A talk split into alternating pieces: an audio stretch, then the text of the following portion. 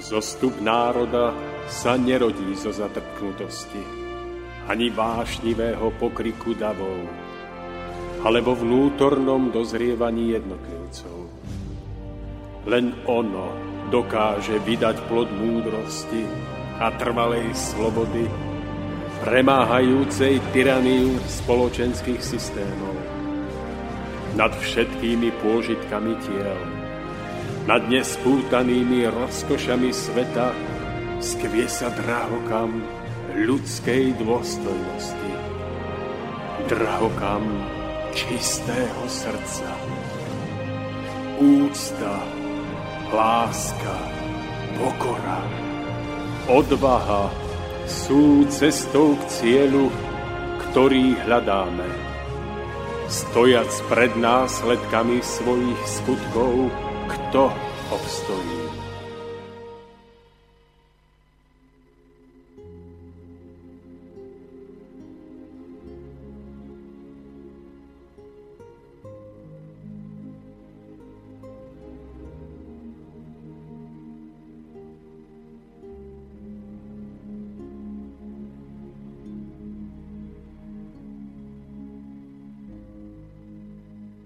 Príjemný dobrý deň, vážení poslucháči, vítajte pri počúvaní relácie Cesta v zostupu. Bolo to ešte niekedy, myslím, že v septembri minulého roka, keď sa pápež František rozhovoril o tej, o ktorej ľudia neradi hovoria. V tom čase vyzval svet, aby prestal byť nevšímavý voči hrozbe Tretej svetovej vojny. Urobil tak počas kázne pri najväčšom talianskom vojenskom pamätníku Prvej svetovej vojny. František vtedy povedal, že tretia svetová vojna sa už pomaly odvíja a že dochádza k zločinom, masakrom a k. Spomínal na obete Prvej svetovej vojny a poukázal na to, že aj dnes je už mnoho obetí, ktoré padli kvôli zákulisným záujmom, geopolitickým stratégiám, chámtivosti po peniazoch a pomoci. Takáto motivácia je však podľa neho často zastieraná ideológiou. Ľudstvo musí plakať, Teraz prišiel čas na plač. Vyhlásil pápež pri pamätníku na mieste, kde je pochovaných vyše 100 tisíc vojakov. Ešte predtým František opakovane vyzýval na ukončenie konfliktu na Ukrajine, v Iraku, v Sýrii, v pásme Gazy, ale takisto aj, aj v Afrike. No ale ako sa ukazuje, zatiaľ bola táto jeho aktivita márna, pretože vojny vo všetkých týchto menovaných krajinách stále pokračujú. No a keď už hovoríme o pápežovi, mnohé iste viete, že minulú sobotu bol v Sarajeve. No a v hlavnom meste Bosny, ktoré je tiež známe svojou krvavou históriou, tak práve na tomto mieste vyhlásil opäť, že vo svete už cítiť ovzdušie vojny. Konfliktu podľa neho čelí celý svet. Ako doslova uviedol, je to svojím spôsobom tretia svetová vojna, podávaná po kúskoch. Je to klíma, ktorú vyvolávajú a zámerne podnocujú najmä tí, ktorí si želajú konflikt medzi rôznymi kultúrami a civilizáciami a tiež tí, ktorí s vojnami špekulujú, aby zarobili na predaji zbraní. O pápežovi Františkovi je zároveň známe, že on veľmi rád komunikuje s mladými ľuďmi a isté egyptské dieťa, to je taký známy príbeh o ňom, že isté egyptské dieťa žijúce na predmestí Ríma s týmto pápežom raz diskutovalo, no a povedalo mu, že rovnako ako ostatné deti z pristahovaleckých rodín, prišli z dedín, kde je chudoba a vojna. No a toto dieťa sa opýtalo pápeža, že prečo vlastne mocní ľudia nepomôžu školám. No a pápež mu na to odpovedal, že my môžeme si vlastne položiť ešte väčšiu otázku, prečo toľko mocných ľudí nechce mier. No a odpovedal, pretože žijú z vojny, pretože žijú zo zbrojného priemyslu a to je vážna vec. Mocní si zarábajú na živobytie tým, že produkujú a predávajú zbranie krajinám. Je to priemysel smrti, peniaze zarábajú prostredníctvom neho. Vieš, hovorí tomu dieťaťu, kamtivosť je pre nás naozaj zlá. Naša túžba mať viac a viac a viac peňazí a keď vidíme, že všetko sa točí okolo peňazí, že ekonomický systém sa točí okolo peňazí a nie okolo ľudí, okolo mužov a žien, obetuje sa veľmi veľa. A ľudia idú do vojny na obranu peňazí. To je dôvod, prečo toľko ľudí nechce mier. Profitujete viac z vojny a peňazí, ale stratíte život, kultúru, vzdelanie. Stratíte toľko veľa vecí. Pred niekoľkými rokmi som sa stretol s postarším kňazom, hovorí pápež, ktorý hovorieval, že diabol prichádza cez peňaženky ľudí, cez chamtivosť a to je dôvod, prečo nechcú mier. Otázka vojny a mieru, vážení poslucháči, je dnes mimoriadne dôležitá a veľmi aktuálna otázka, hoci nie každý si to v tejto chvíli ešte uvedomuje. Nož ale viete, ono je to tak, že ani ľudia z prvej triedy Titaniku si nedokázali uvedomiť skazu, ktorá ich postihla a je známe, že sa zabávali e, na tých najvrchnejších poschodiach lode, hoci spodné podpalubia boli už pod vodou, aj s chudobnými ľuďmi, ktorí ich obývali.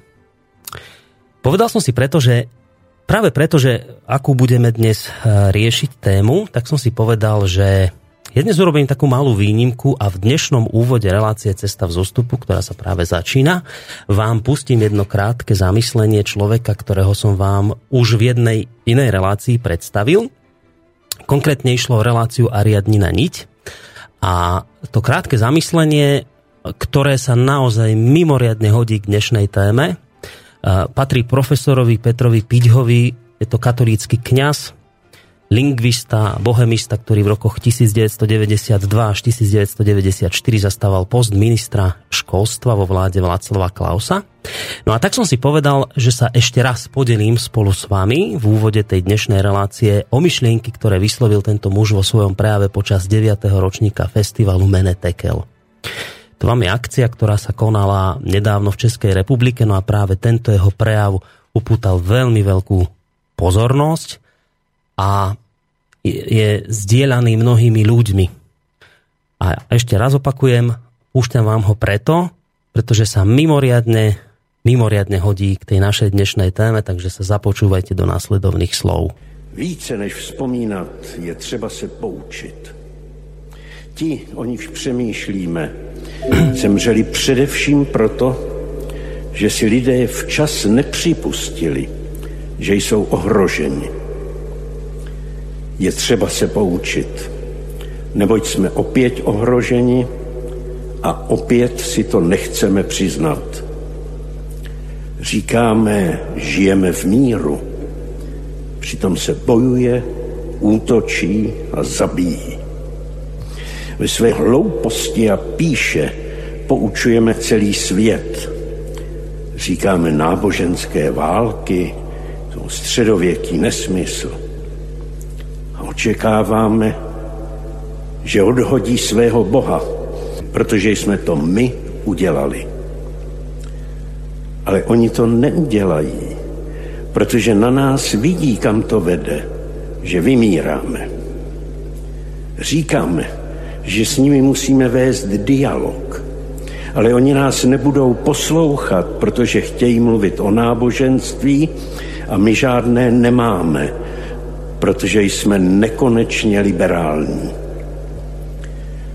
Říkáme, že si máme jeden druhého vážit, ale oni si nás vážit nemohou, protože oni jsou schopni pro svou pravdu položit život, ale my budeme ustupovat a podle jejich diktátu zakročíme proti každému, kdo se přizná ke znamení Kristova kříže. Říkají nám, že nejsme tolerantní. A mají pravdu, protože nejsme tolerantní ani k sobě navzájem. A nedejme se mílit. Naši politici se vůbec nezajímají o islám, ale o petrolej a prodej obnošených zbraní. My jim to nemůžeme vytknout, neboť sice máme za krátkozraké hlupáky, ale nesmíme to přiznat, protože jsme je zvolili. Navíc cítíme, že to jsou ti nejhodnější z nás, protože na slovo poslouchají jiné, kteří jim sami bez tváře od někud nařizují. Tušíme, že od někud, kde se hraje ruleta s fiktivními penězi, které ovšem někdy musí být podloženy naší prací, po případě životy. Usilujeme o mír na Ukrajině, ale sami jsme připustili, aby byl ohrožen a spěcháme se přiživit, protože nepřiznáme, že nejde ani o Ukrajince, ani o Rusy, ale opět o peníze a rovnováhy bank, které se rozkymácely jako lodě, když se zvednou vlny. Říkáme, musíme být silní, abychom uhájili mír. Ale k čemu nám budou zbraně, když nemáme muže, kteří by je zvedli? Proč by to dělali, když nemají ideál? Ideál, za který by někdo byl ochoten zemřít. Jsme věru ubozí a směšní. Vzali jsme své oblasti vazebnost kultury a naše katedrály se hroutí a společenství lidí se mění v hromadu rozhádaných sobců. Ztratili jsme hodnotu a míru člověka. Neboť je zcela logické, že když odhodíme své křesťanství a zbavíme se Boha, zbavíme se i člověka, protože přestaneme vědět, jak má vypadat. Jak si nás muslimové mohou vážit, když oni mají Boha a my žádného nemáme? A proč by se měli u nás chovat slušně a jednat s námi lidsky, když vidí, jak se chováme my k sobě navzájem.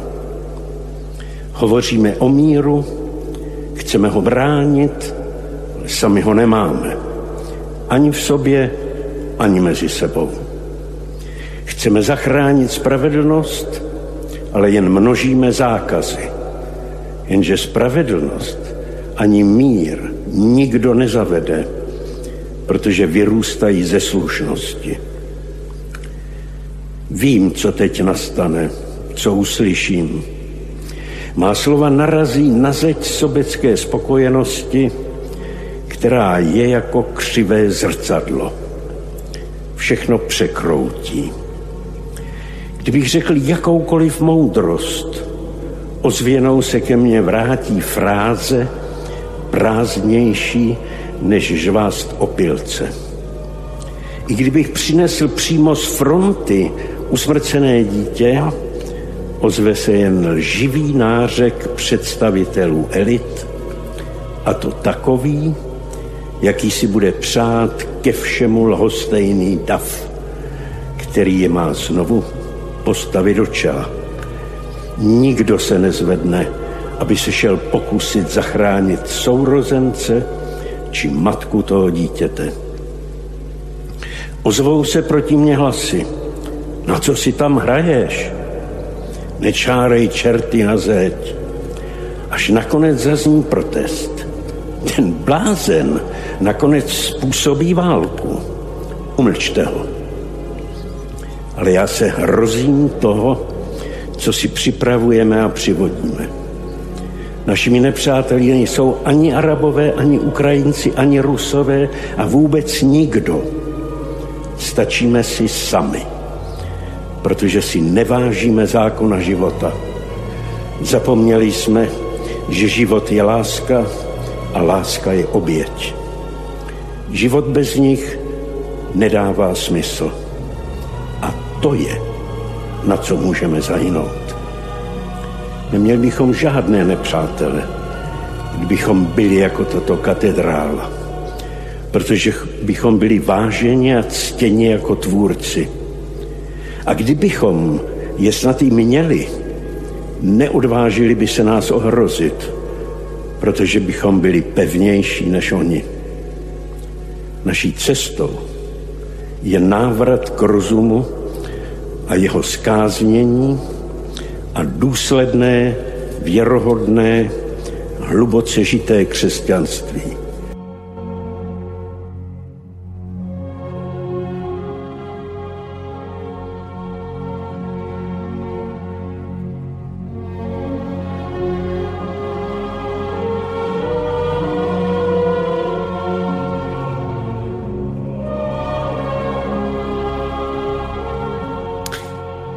Počuli ste, vážení poslucháči, slova Petra Piďhu, ktoré u nás v rádiu neodzneli poprvýkrát, už som ich použil v minulosti a ako som spomínal, hodiny sa mi aj dnes. V súčasnosti sa stále častejšie hovorí o miery, bezpečnosti a nenásilnom riešení konfliktov. A to tak osobných, ako aj medzinárodných. Sme si však istí, že dokážeme správne odpovedať na otázku, kde a ako sa mier rodí? Nie je novodobé volanie pomiery prevažne len predpokladaním prázdnej škrupinky, predkladaním prázdnej škrupinky bez obsahu, ktorá má zabezpečiť ďalšie pohodlné drancovanie prírody a ľudských hodnôt na úkor skutočného riešenia napätia?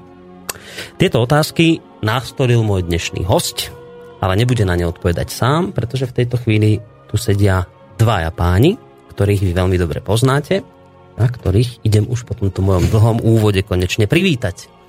Prvým z nich je pán Tomáš Lajmon. Príjemný dobrý deň vám prajem. Aj vám všetkým. No a druhým človekom, tiež vám veľmi dobre známy, Roman Mišov je. Dobrý deň. Príjem, príjemný dobrý večer. No, Aj. páni, takže vyzerá to dnes na veľmi vážnu tému, ktorá znie alebo znie. No mali by sme e, skúsiť odpovedať na otázku hľadania miera, mieru a porozumenia.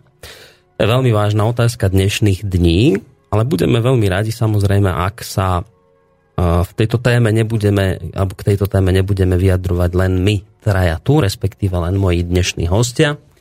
Ale ak túto tému obohatíte aj vyvážení poslucháči o vaše názory, a vaše otázky samozrejme, ktoré nám môžete buď priamo zatelefonovať na číslo 048 381 0101 alebo nám ich môžete napísať na mail studiozavinač.slobodnyvysielac.sk na Facebook alebo na našu novú internetovú stránku.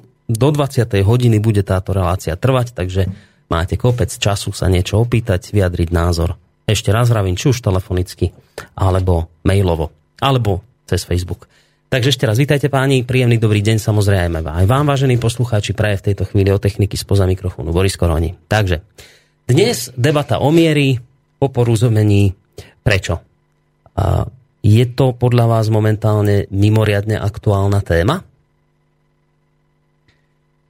Tak vnímame, že v médiách a takisto aj na pôde slobodného vysielača sa táto myšlienka o miery a spravodlivosti a o hrozby vojny veľmi podporuje, rozširuje a ľudia hľadajú odpoveď na otázku, či vôbec je možné zabezpečiť mier, po ktorom túžime. Mm. A vznikajú aj nové iniciatívy, ktoré sa snažia pomôcť k tomu, aby sme tu nemali vojnu. To je na jednej strane veľmi hodnotné, ale na druhej strane sám za seba to môžem povedať, vnímam, že celý tento pohľad na mier a spravodlivosť má ešte svoj skrytý hĺbší rozmer. A práve tento hĺbší rozmer je málo vyzdvihovaný a málo sa o ňom hovorí a uvažuje. Mm. Pravdepodobne nebudeme hovoriť nič zásadne nové. Iba sa pokúsime vyzdvihnúť niektoré aspekty skutočného mieru a tým, že o nich budeme komunikovať, že si urobíme jasnejší obraz, tak môžeme pomôcť k tomu, aby ten mier v prípade, že ešte je možné ho, ho žiť a zadovážiť, tak aby sa tak naozaj aj stalo. Mm. Takže vnímajte túto reláciu ako, ako odozvu na aktuálne spoločenské dianie a našu snahu ponúknuť na toto dianie pohľad, ktorý považujeme za cenný, za, za dôležitý. Hmm. Uh, tam v tom mojom úvode, ktorý som čítal, som použil slova pápeža Františka, ktorý teda už povedal pred rokom, teraz to opäť zopakoval, on to vlastne celý ten rok počas tých svojich kázní a rôznych stretnutí s ľuďmi opakuje, že on hovorí už celkom otvorene, že my tu už máme ovzdušie vojny. Že to už nie je sranda. On dokonca, dokonca také veci hovorí, že ona sa tá vojna už asi začala a že sa tak postupne dávkuje ľuďom. tak toto ma zaujíma, že do akej miery, a to je už otázka len na vás oboch, že do akej miery vy sa viete s týmito pápežovými názormi stotožniť, že či aj podľa vás je to už tak ďaleko, už tak zlé, že už naozaj tu nejaké to ovzdušie vojny povedzme cítite aj vy, alebo ešte vy v tomto smere nie ste až tak možno ja neviem, pesimisticky, ak to tak mám povedať, a vidíte ešte, ešte nejaké svetielka nádeje a, a viete, že svetlo na konci tunela, že, a že ako to vy cítite, že je to už tak zlé, ako to povedal pápež, alebo ešte nie? E, navonok e, sa to javí ako niečo, čo ešte nie je tak viditeľné. Ale vnímam to, že v tých jemnejších záchvevoch, v tom celo spoločenskom naladení, už niečo ako obrovské napätie alebo rivalita, ktorá môže viesť aj k skutočne vonkajším vojenským prejavom, že niečo také už existuje. Mm. A toto je niečo, čo nevzniklo náhodne, čo má svoje zákonité príčiny.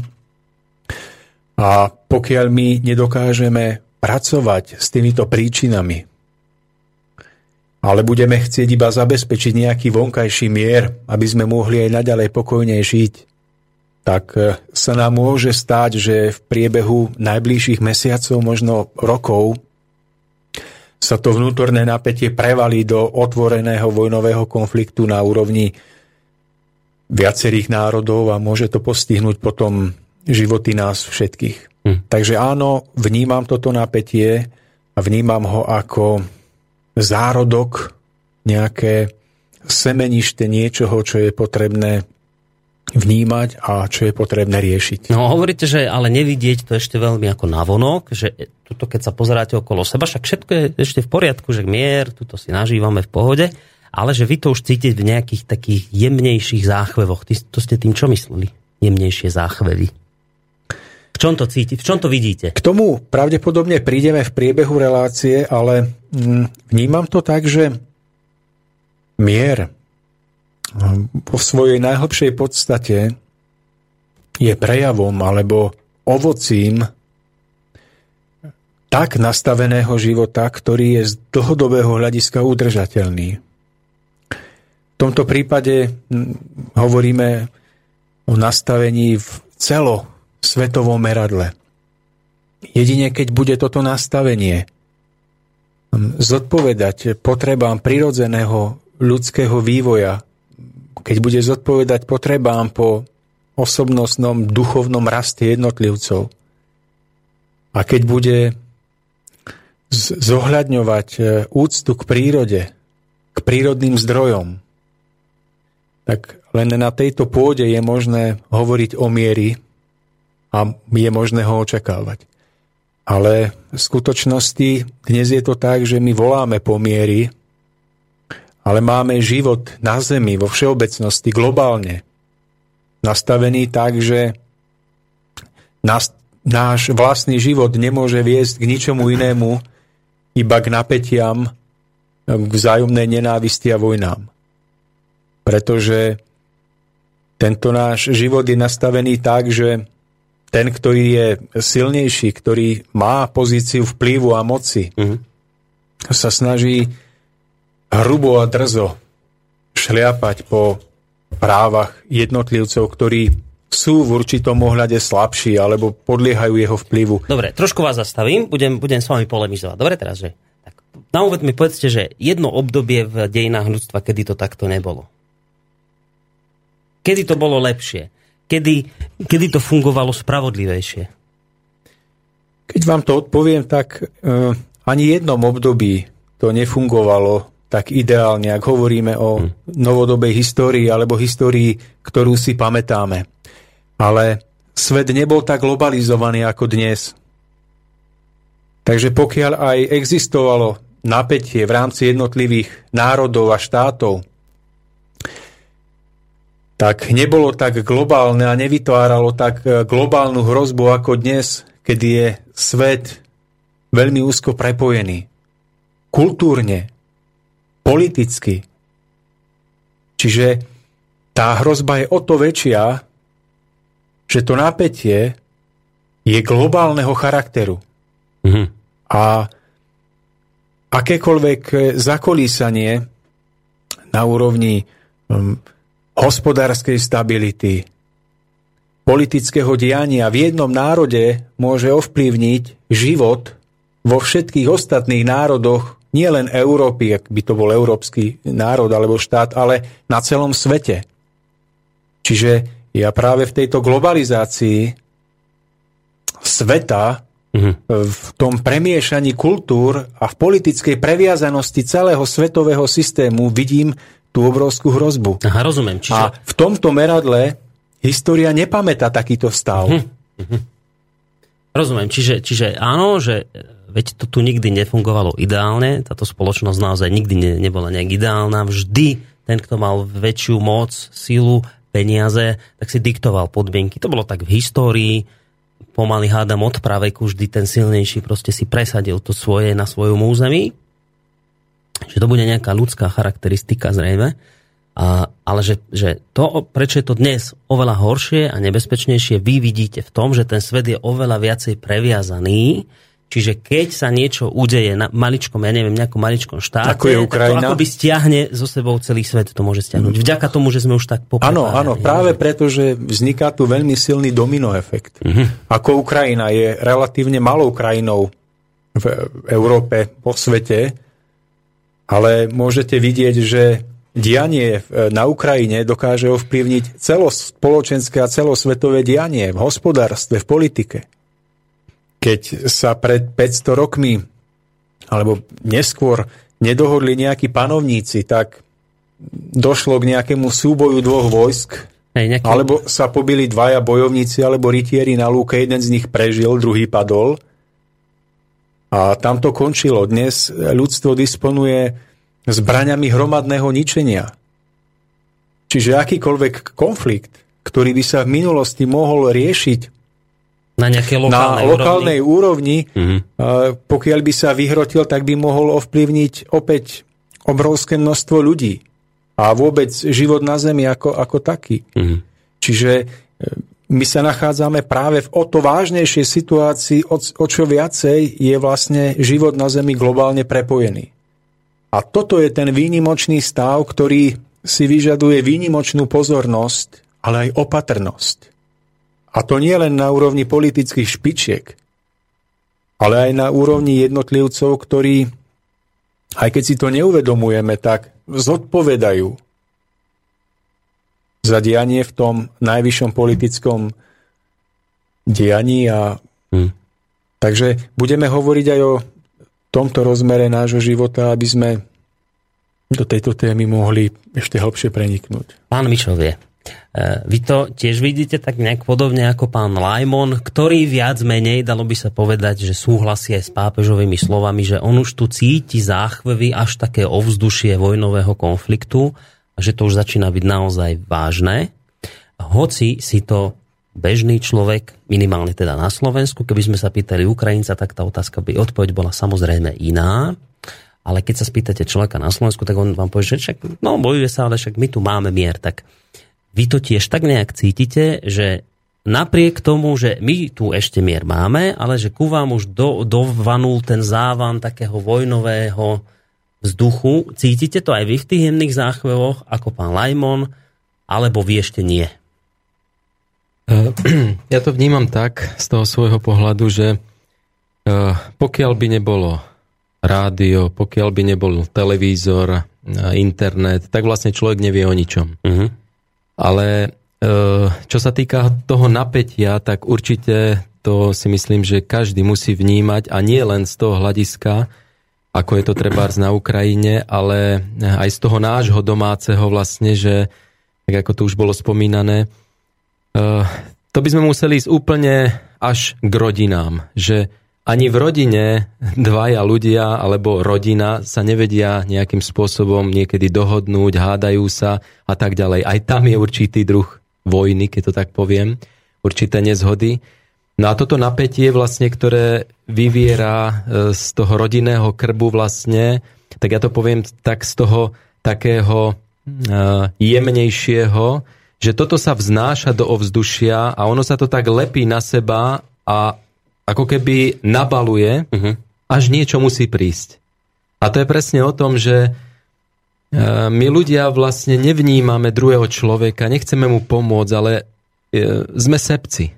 Staráme sa iba o seba, myslíme len na seba, ako, ako sa nám dobre vodí, ako nám je správne, ako nám je dobre a vôbec sa nedokážeme vcítiť trebárs aj do tej Ukrajiny, hej, čo sa tam všetko deje a tak ďalej, do druhého človeka, aby sme pochopili vlastne tú situáciu a nejakým spôsobom minimálne v myšlienkach pôsobili na ozdravenie tohto celosvetového... To by stačilo?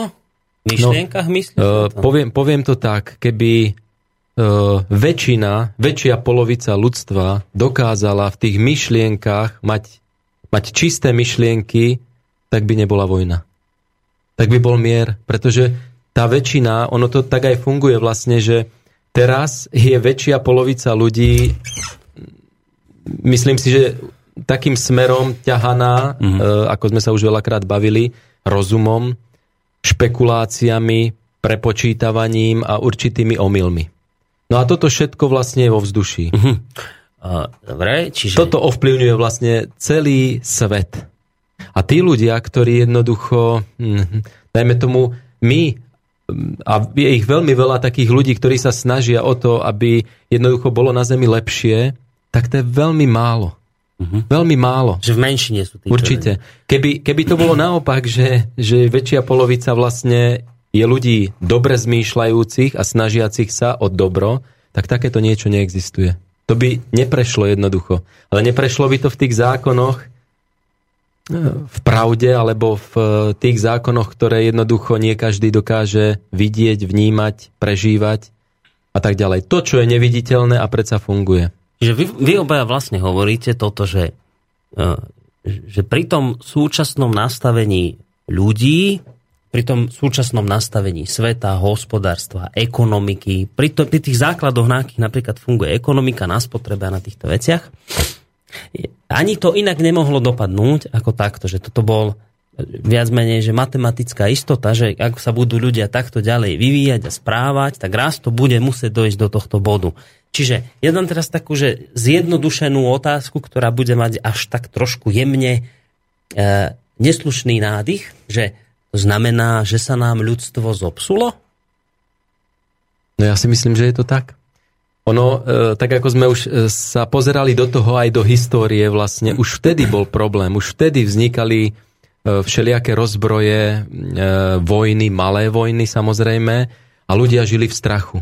Nemali isté, či sa zajtra prebudia, či ich niekto nezabije a tak ďalej. V dnešnej dobe, je to, akože by som povedal, že trošku lepšie, hej, že človek má takú istotu.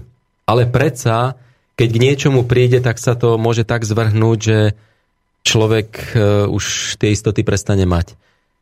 Ale e,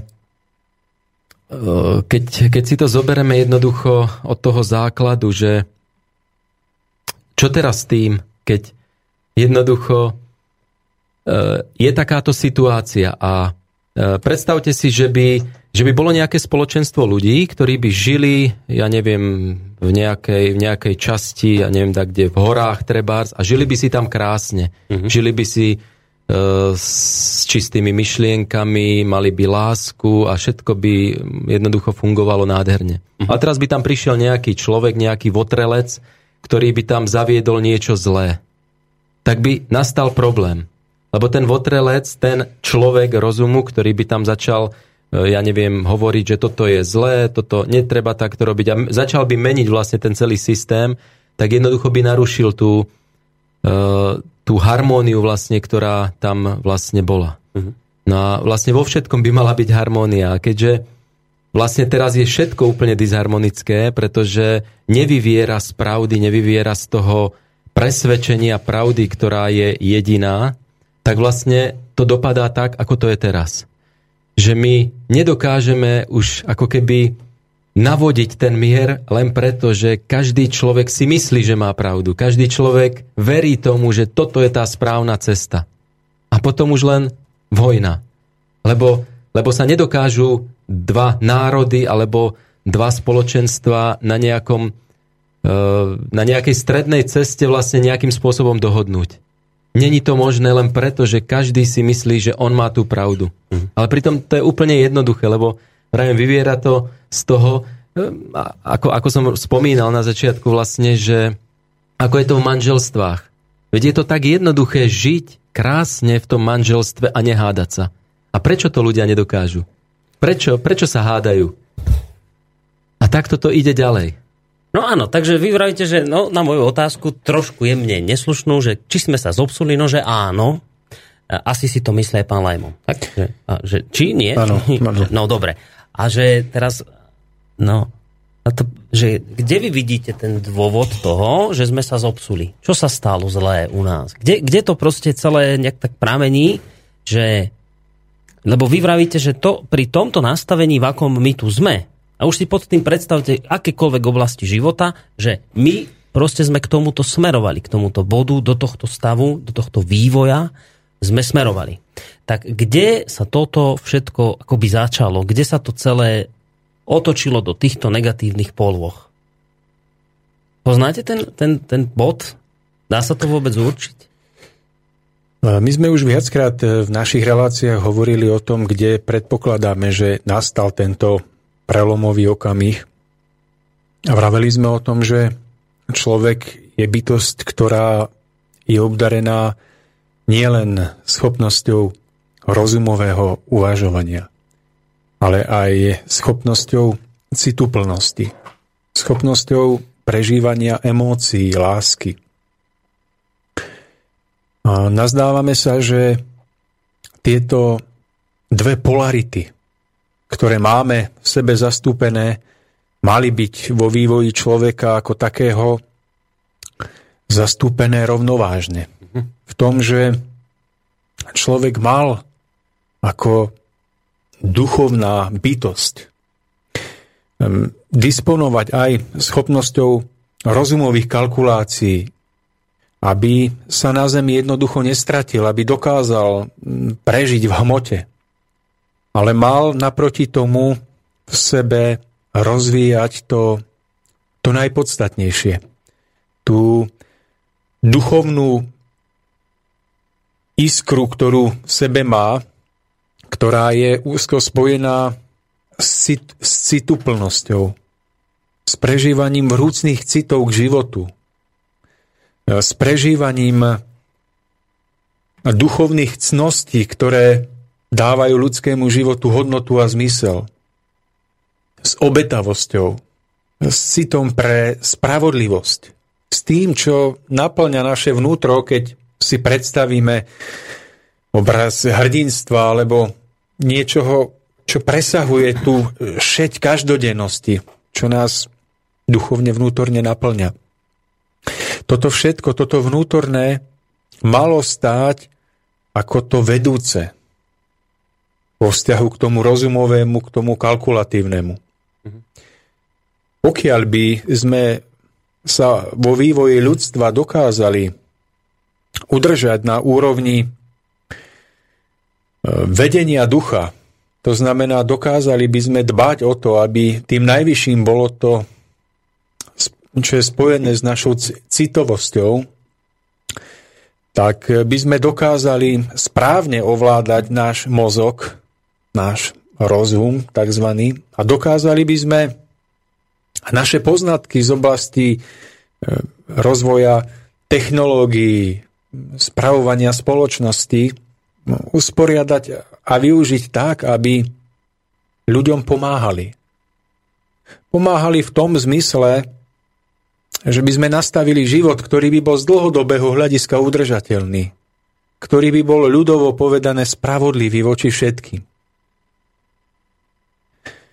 Ale my sme v tom našom vývoji, a to súvisí s určitým duchovným zázemím, ktoré teraz nebudeme opisovať, dovolili, aby to, to jemnejšie, to citové, čo je v nás, aby podláhlo vplyvu tomu mozgovo špekulatívnemu mm-hmm. a dovolili sme, aby toto jemnejšie pod vplyvom toho mozgovo-rozumového za, bolo stále čím ďalej, tým viacej ubité. Až sa nám stalo, že sme na to citovo duchovné, na to jemné, úplne zabudli alebo sme si to začali zamieňať za náboženstvo a podobne. To som sa vás chcel opýtať, keď hovoríte o... Lebo čo ste povedali, ano. ja to zjednodušene poviem, že od človeka akoby sa očakáva, že bude spravodlivý, dobrý a ne, nebude smerovať k takýmto negatívam, ako dnes smerujeme, že vtedy bude človek dobrým, keď bude v rovnovážnosti jeho rozum s citom, s pocitom. A teraz, že vy si pod tým citovým predstavujete čo? To je náboženské? Lebo v tom zvuku, ktorý som pustil v úvode Petra Piťhu, to je katolícky kňaz, on hovorí, že zachrániť nás môže len hlboko žité kresťanstvo. A teraz toto ma zaujíma, že čo vy si pod tým pocitovým duchovným predstavujete? Že, že opätovne by sme mali začať byť náboženský? A to dávať do, do, do rovnováhy s rozumom? Rozumiem vašej otázke. Skúsim vám to povedať na jednoduchom príklade. Mm-hmm. Predstavte si, že e, sedíte v pletenom kresle, ktoré bolo upletené z ratanu. A ste práve niekde na námestí nejak, v nejakom meste a popíjate tam čaj alebo kávu. Pokiaľ ste človekom, ktorý úplne prepadol tomu mozgovo špekulatívnemu spôsobu uvažovania a zaoberáte sa iba matériou a vlastnými výhodami, tak vám ani na um nepríde uvedomiť si, že toto e, ratánové pletené kreslo musel niekto upliesť. Nenapadne vám, že ten niekto pracoval možno vo veľmi náročných podmienkach, kým nazbieral ten materiál, kým ho opracoval. Nenapadne vám, že za tou vecou, ktorú vidíte, je nejaká ľudská obeď. Potom vám k tomu predmetu a k životu ako takému chýba vďačnosť. Chýba vám tá sol života. Ale naopak, ak e, budete cituplným človekom, tak si dokážete uvedomovať tieto maličkosti každodenného života, dokážete ich vnímať v kontexte nejakého príbehu. Každá jednotlivosť, každá bežná vec, na ktorú sa pozriete, vo vás bude vyvolávať príbeh. A vy budete vnímať, že každú tú vec niekto vyrobil, niekto za ňou stojí, budete k nej mať väčšiu úctu a budete mať väčšiu vďaku za to, že môžete tú vec užívať. Toto som vybral ako jeden maličký príklad, ja ktorým sa môže prejavovať citovosť človeka. E, poviem ešte jeden krátučký príklad, nech to nie je viazané na nejakú ratanovú stoličku. Dobre, čak... Idete vlakom a môžete sa hrať s, s počítačom alebo s mobilným telefónom, ktorý máte v rukách. Ale ak budete cituplný človek, môžete si uvedomiť, že každou sekundou jazdy v tom rýchliku napríklad prejdete 10-15 metrov cesty a každý meter tejto cesty sa rovná niekoľko tých tzv. trámov alebo pražcov z betónu, alebo ktoré musel niekto opracovať z toho dreva alebo betónu, ktoré musel niekto za najťažších okolností, možno v horúčave letného horúceho dňa, priviesť na to miesto na úkor toho, že nemohol byť s rodinou, že možno nebol zaplatený, tak ako v prípade Váhostavu mnohí ľudia. Váhostav dostal ďalšiu Aha. zákazku. A teraz, e, teraz si uvedomíte, že každá tá sekunda jazdy, ktorú vy prežijete a považujete za niečo normálne a bežné, že za každou touto sekundou stoja obrovské ľudské obete. Uh-huh. A náhle to vo vašom vnímaní, vo vašom živote e, z vás začne robiť iného človeka.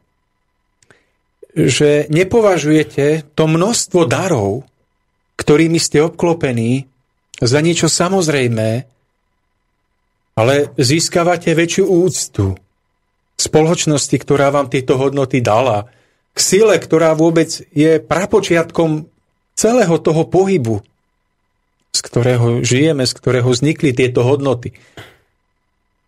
To je ďalší prejav cituplnosti. A pritom to môže byť človek, ktorý vôbec nechodí do kostola, alebo vôbec nie je nábožensky orientovaný, iba zvnútra vníma určité súvislosti, Mhm. ktoré mu umožňujú vnímať život v širokom kontexte a zvrúcňujú jeho vzťah k životu. Keď takéhoto človeka v tom vlaku oslovíte, tak vám určite neodvrkne. Pretože jeho celkové naladenie bude také, že bude práve vyžarovať ten mier, o ktorom hovoríme. A ešte, ešte do tretice jeden krátičký príklad. Predstavte si, že e, idú prírodou dvaja ľudia. Hm? E, Jozef a, a, a Anna. A teraz Jozef je človek, ktorý je zameraný iba na hmotu a podľahol tomu špekulatívno-rozumovému spôsobu uvažovania a ubil city. A vidí strom. E, Čo myslíte, čo vidí na tom strome? Po, ci, ci, pocitový človek? A Nie, ten, ten mozgovo-rozumový, ktorý nevníma emócie. Čo vidí na strome? Čo vidí? No tak to je otázka na Ja vás. na no mňa. tak napríklad. Čo ja viem, listy tam vidí, konáre. Áno, No, vidí možno peň. no. A vedľa neho kráča jeho milovaná, ako sme ju nazvali, Anna. Hm. A ona je naplnená vnímaním, du, duchovná vnímaním zvnútra. A ona náhle uvidí ten strom ako súčasť príbehu.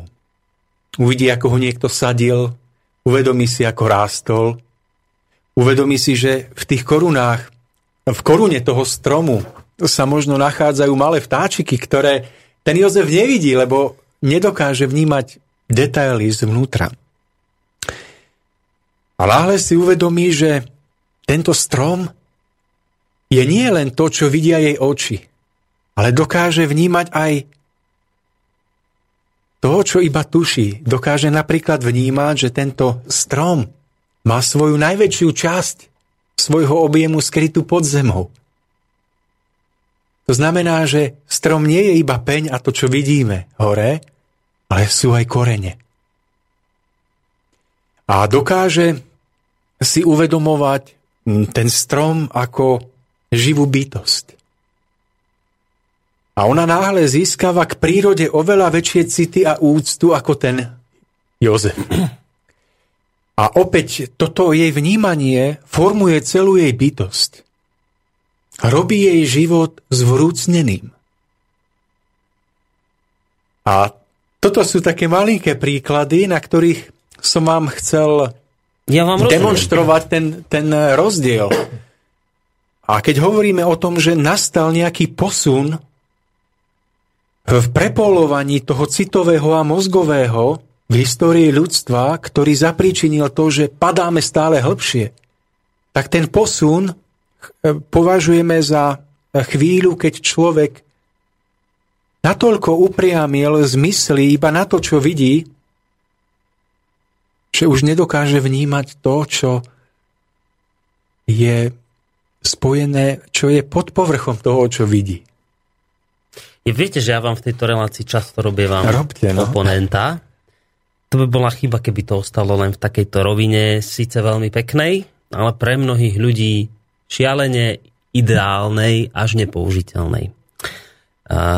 Kedy si som sa stretol s nejakým poslucháčom a hovoril práve o relácii cesta v zostupu, že to je dobrá relácia, že aj ten pán Lajmon pekne rozpráva s pánom Mišovie, ale že žiaľ, to sú veci také nereálne.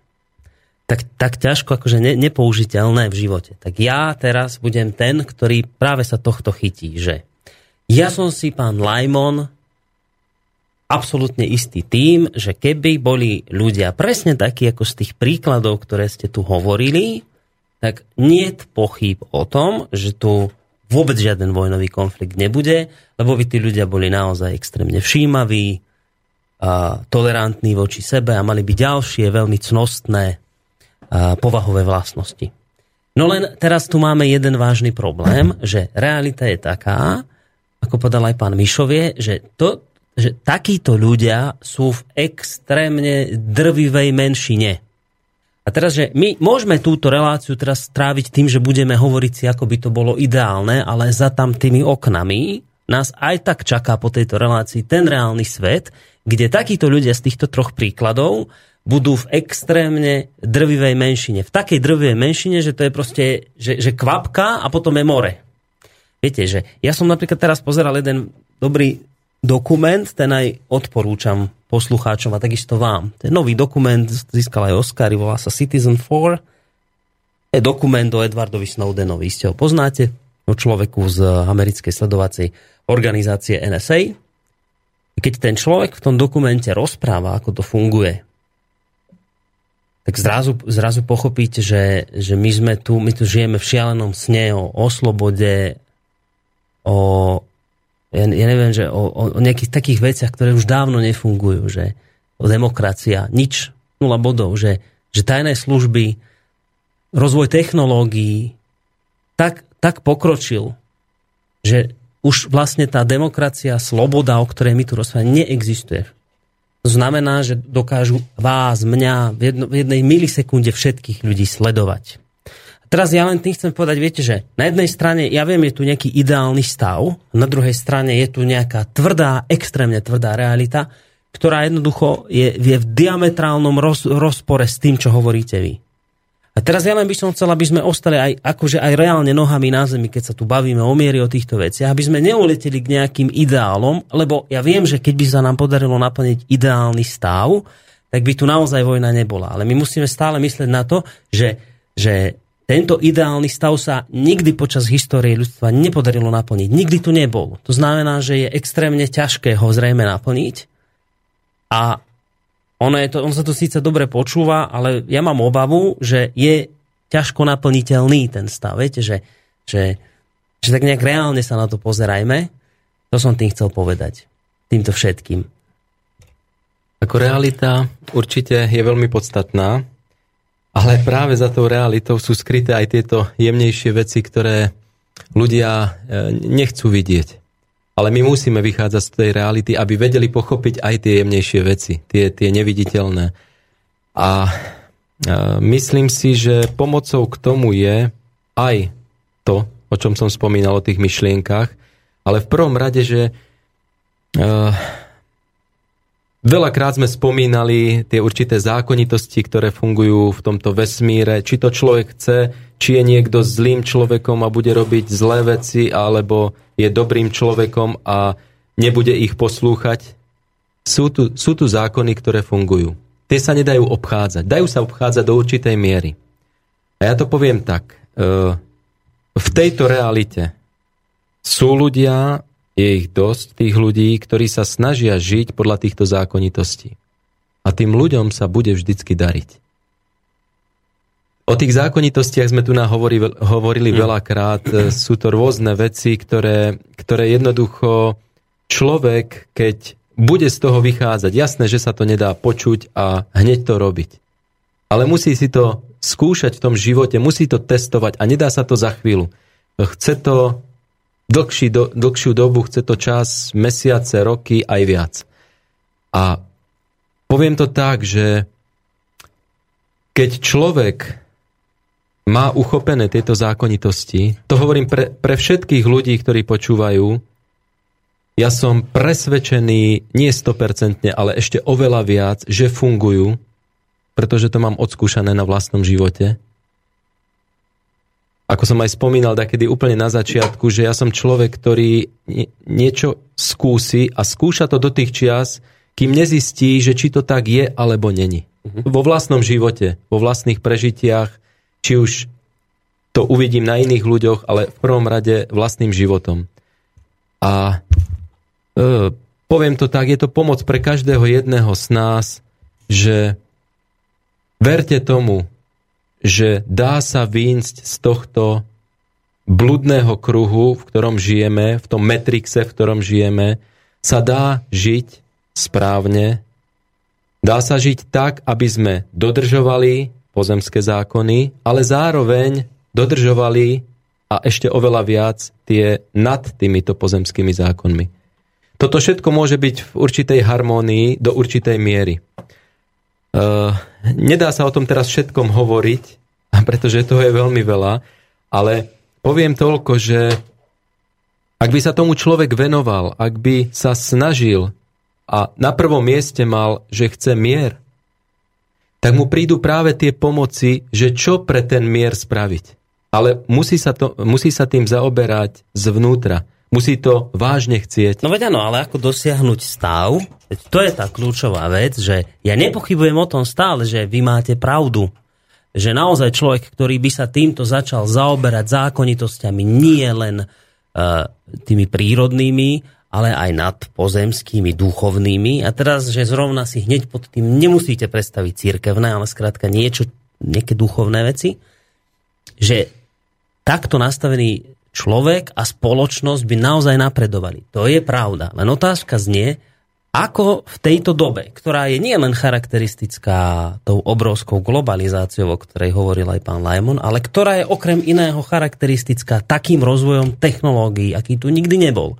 A tie technológie vám samozrejme potom priamo úmerne robia to, že celú spoločnosť zabávajú, že celej spoločnosti dávajú tie povestné hry. Celá spoločnosť žije potom v takom obale neskutočného nezáujmu, o nič. Zabavená, hlúpostiami. Zároveň rozvoj technológií znamená, že nikdy sme neboli tak manipulovaní ako teraz. Nikdy. A teraz, že ja len, a mohol by som ďalej pokračovať, čo všetko táto doba priniesla. A ja len hovorím, že respektíve sa pýtam, že my na začiatku musíme nájsť odpoveď na to, ako z tohto stavu tých ľudí vytrhnúť, doslova vytrhnúť, ako ich z tohto stavu dostať. Je veľa vecí, ktoré, ktoré sa dajú už teraz ale sú veľmi ťažké, lebo e, zoberte si napríklad človeka, ja neviem, zoberte si rodinu, že by nemali doma televízor. Že by nemali doma mobil. Dá sa to v dnešnej dobe? Dá. Dá. Lenže kto to spraví? Keď je to ako pomocou, ale zároveň je to všelijakým tým uh, prepojením s tým, že nás sledujú, že nás odposlúchajú a všetko možné. No. Ale uh, ak človek chce ísť správnou cestou, tak tieto materiálne, hmotné veci musí dať stranou. Musí sa viac venovať, musí chodiť do prírody, musí načerpávať v tom jemnom, v tom citovom, naladzovať sa. Lebo zoberte si, že väčšina tohto nášho dňa je čiste rozumová. Potrebujeme platiť účty, potrebujeme chodiť do práce, rozmýšľať nad tým, čo ideme spraviť, vidíme reklamu, počúvame rádio, e, pesničky, všelijaké veci a stále to do nás tlačí, to, čo ste spomínal, vlastne stále, stále nás to ako keby opantáva a ako keby nás to malo určitým spôsobom zamurovaných za mrežami a udržovalo v tom takom, že tadiaľ to, iba tadiaľ to môžeme ísť. Ale človek sa z toho môže vytrhnúť jedine tým spôsobom, a to vlastnou slobodnou vôľou, že sám sa odreže od týchto vecí. Že nebude pozerať televízor, že si pozrie správy trebárs na internete raz za čas, aby vedel, čo sa deje. Ale to je len môj taký ako e, moja taká možno vsúka toho, že možno ako to robím ja, hej, možno ešte aj iní ľudia. A potom čítať knihy, snažiť sa žiť správne, chodiť do prírody, rozprávať sa s ľuďmi, lebo komunikácia je veľmi, veľmi prospešná. Akurát sme sa v aute o tom rozprávali s pánom Lajmonom, že aké je to potrebné napríklad pre takého obchodníka, aby dokázal vychádzať s tým zákazníkom. To, to sú city, pretože to není, že, že hráte niečo, ale potrebujete byť ľudský k tomu človeku, no a ono sa vám to vlastne odzrkadli v tom, že ten človek si s radosťou od vás niečo kúpi. A je veľa takýchto vecí, e, ktoré sú potrebné, keď to človek robí, keď sa namáha, lebo, lebo ináč to nejde jednoducho. Všetko záleží len od nás. Ak sa podriadíme rozumu, ak sa podriadíme technike, no tak jasné, že mier nemôže byť, lebo budeme poslúchať temno, keď to tak poviem, alebo tú tmavú stránku. Hmm.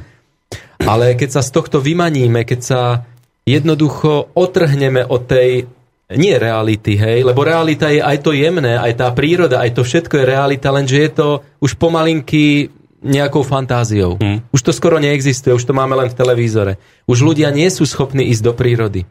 Aj keď veľa ľudí, povedzme si, ja neviem, v Bratislave, hej, vo veľkomeste, už pomaly každý zháňa nejaký rodinný domček odsťahovať sa niekde do ústrania, mať kľud, mať trošku prírody a tak ďalej, lebo už ľudia pociťujú ten určitý tlak, ktorý na nich stále dolieha a oni už potrebujú, lebo každý vníma vo vnútri, v svojom vnútri, že potrebuje aj ducha živiť.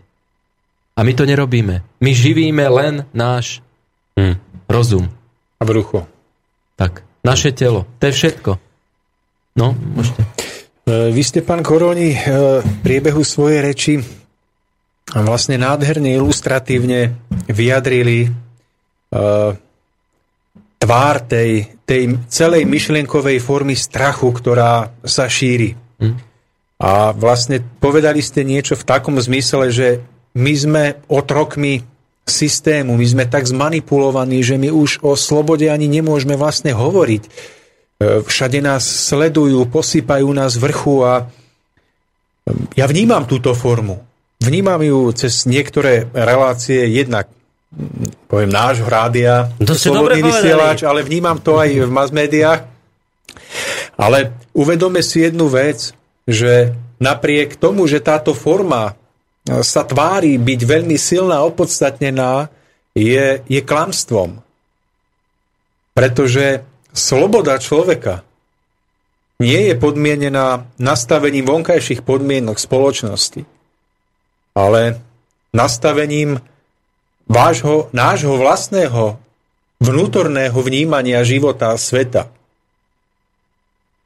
A sila toho Matrixu, toho veľkého nebezpečenstva, ktorá nás chce vtiahnuť do toho víru, že sme obeťami, že sme bezmocní, je veľmi veľká. Ale my tomu dokážeme čeliť práve vedomím si osobnej duchovnej zodpovednosti za náš život a vedomím toho, že my nie sme odkázaní stať sa obeťami tohoto systému, ak si uvedomíme význam a možnosť a dostupnosť našej vnútornej slobody. A to je práve ten rozmer života, ktorý si nechceme uvedomovať, a o ktorom sa veľmi málo hovorí. Čiže je potrebné, aby sme opäť vytiahli na svetlo sveta, predovšetkým v našich reláciách a v celej tej forme, ktorú budeme šíriť cez toto rádio, nie je tu formu strachu a utvrdzovania sa v tom, aký sme bezmocní, ale formu nádeje, že každý jeden môže byť slobodný, ak sa sám nenechá zotročiť vo svojom vnútri.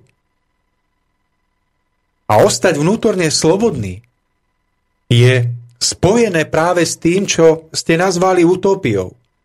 Je spojené s tým, že si uvedomím, že okrem môjho mozgu a rozumu mám ešte aj ducha a city. A že jedine vnútorné prepolovanie, kedy tie city opäť začnú vládnuť mojej bytosti aj môjmu mozgu, že jedine toto prepolovanie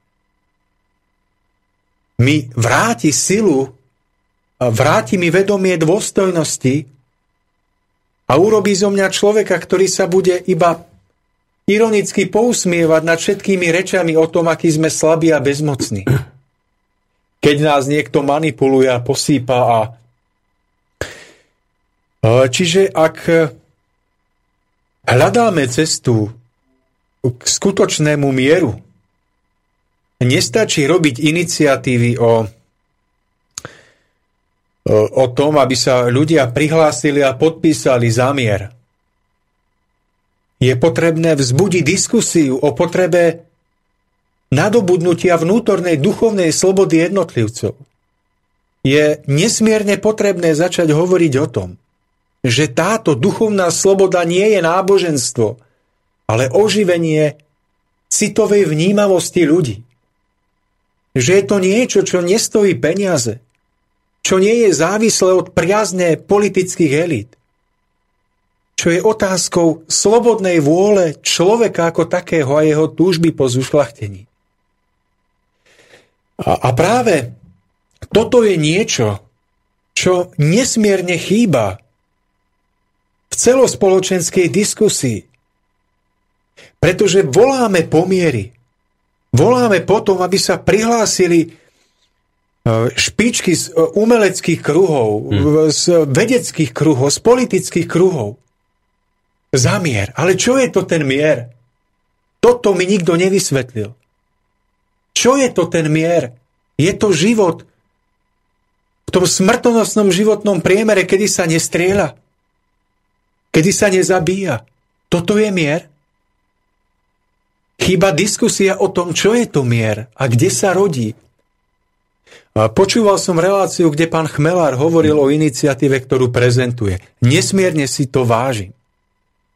Že je tu taká iniciatíva.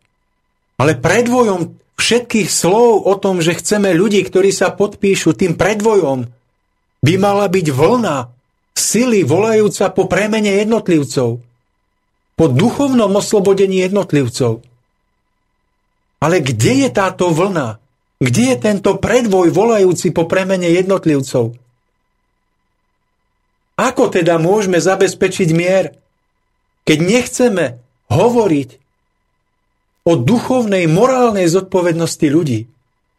Keď nehovoríme a nechceme hovoriť o tom, že jedine duchovné povznesenie človeka v jeho citovej vnímamosti je zárukou nadobudnutia mieru. Ak toto začneme robiť,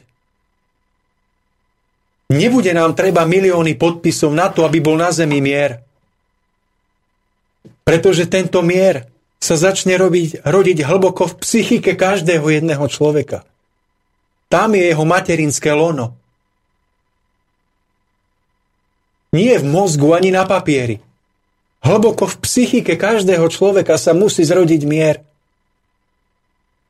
A musí sa začať hovoriť o tom, že mier je spojený so schopnosťou človeka prežívať hlbšie city, spojené s obetavosťou, láskou, cituplnosťou v tej najvyššej morálnej nenáboženskej podobe. Ale kde máte tých jednotlivcov? Kde máte tie politické elity, ktoré toto robia? Preto vám môžem povedať dnes, tak ako tu sedím, že všetky tieto iniciatívy zamier padnú a zapadnú popolom a prachom, pretože sú škrupinkou bez obsahu. Nemajú v sebe základ, na ktorom sa dá stavať. Preto ak môžeme s pánom Mišovie touto cestou sa podeliť o to, čo vnímame, že je potrebné v spoločnosti, čo je potrebné k týmto iniciatívam zamier pripojiť. Je to diskusia o hodnote človeka. O tom, či je jeho sloboda podmienená vonkajšími vplyvmi, alebo je otázkou jeho vnútorného nastavenia. My ideme cestou vnútornej duchovnej slobody, citového rozvoja, a sme presvedčení, že kde je táto vnútorná ochota a vôľa človeka, tam sú všetky vonkajšie sily, vojnové páky, úplne bezmocné. Ľudia, toto si uvedomte. Mier a sloboda nie je otázkou názoru spoločnosti o tom, čo je mier a čo je vojna.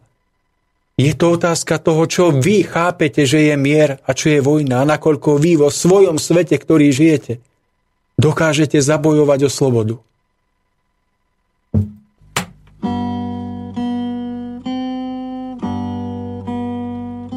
Co pak jste, lidičky, co pak jste provedli?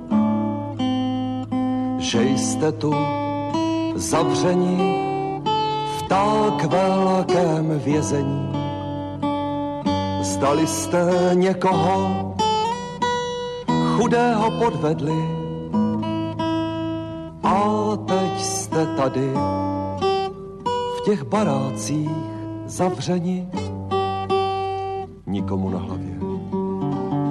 Vlásek jsme neohli, jsme velcí dobráci, to bychom nemohli, jsme tady za prací, výdělek tu máme.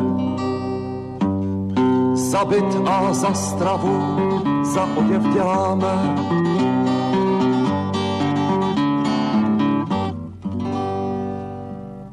A proč v tak nepěkných barácích bydlíte? A proč tak skažených vzduch tady dýcháte? A co po večerech? Co tady děláte? Když slunko zapadne, kam spolu chodíte? Kam bychom chodili? Doma si sedíme, máme televizi a tak se díváme, když program skončí, k spánku uléháme. Zabit a za stravu, za oděv děláme.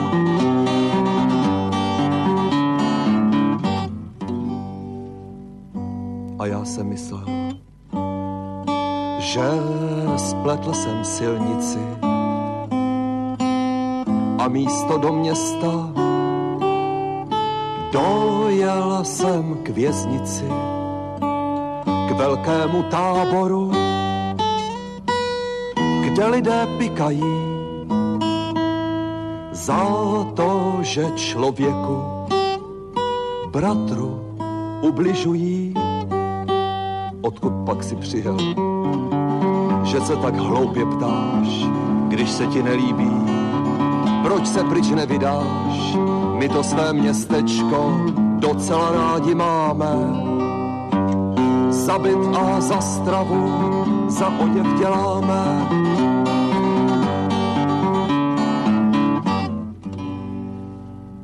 Prosím vás, počkejte. Dovolte otázku. Zda když tu žijete, myslíte na lásku, na krásu, na štěstí, co je po bolesti, co bude zítra? A co bude po smrti. Z toho jsme vyrostli. Tím se nechcem trápit, takové myšlenky je nejlépe zapít. Hluboké úvahy Kóňovi necháme zabit a za stravu, za oděv děláme.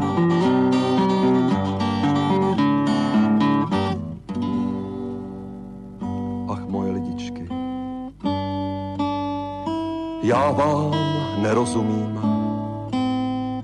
Myslel jsem, že duše je největším bohatstvím umět si trochu hrát, pěkné věci rád, dívat se na mraky, z louky se radovat. Podivně promlouváš, mladičky řečníku, však jednou smoudříš a poznáš svojí mílku. Od nás starých se uč, my zkušenost máme zabit a za stravu, za oděv děláme.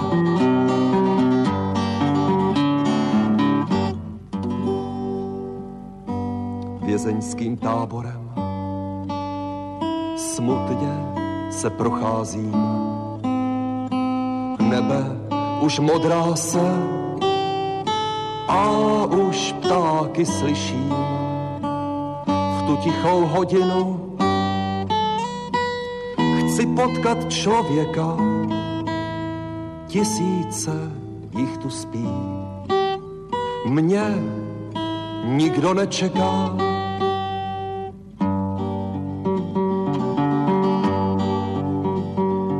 Nerozumím lidem, podivná je doba, smutná je nálada. Města Litvínova, lidičky bratři, za hodinu vstáváte.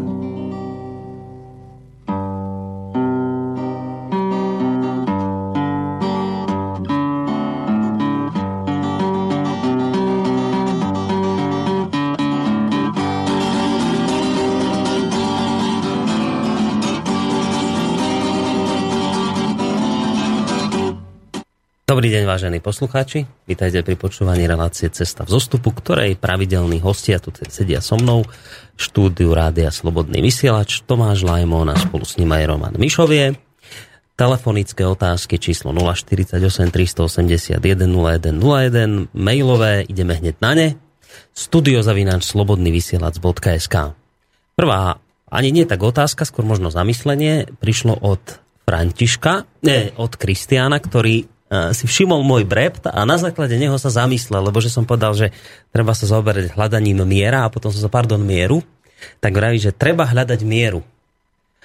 Mieru v našom správaní a cnostiach. Čo tým myslím?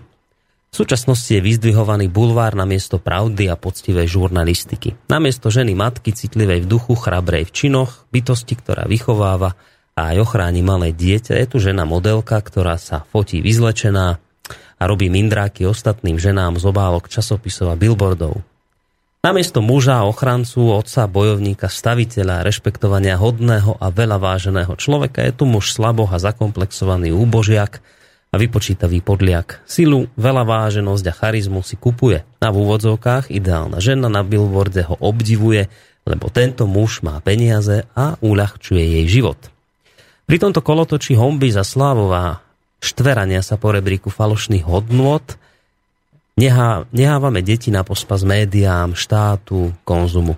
Deti namiesto toho, aby si kopali vonku loptu, hrajú bojové počítačové hry, ťukajú do tabletov a do smartfónov. Spolu nepozornosťou k deťom a svojou nepozornosťou k deťových nehávame na pospas virtuálnej realite, ale aj gengom, neskôr drogám, dílerom, prostitúcii a mafii. A kedysi záujmu o deti sa stal náš nezáujem. Muž slavoch, žena s mindrákmi a komplexami a skrývajúcu svoju slabosť skrz make-up a deti mini závisláci na hrách a konzume. Toto je výsledok dneška. A kto bude bojovať za našu civilizáciu, za Európu? Muž slaboch, čo si kupuje cnosti? No tak sa nedívte, že si muž dneška potom kúpi hodí svoju časť zárobku, časť zárobku štátu a štát postaví armádu, políciu, každý chlap v štáte si kupuje svojho policajta a vojaka, lebo sám je padávka. Ale teraz už muž politik, tiež padávka a veľkopodnikateľ kupuje armádu, políciu, ktorá bude brániť nie vyššie hodnoty a cnosti, ale vaše hodnoty budú brániť váš konzum. Tak čo nariekate potom? Sami ste bez chrbtice a ustráchaní a nie ste schopní bojovať za česť, respektíve vám slovo česť nič nevraví. Ako von.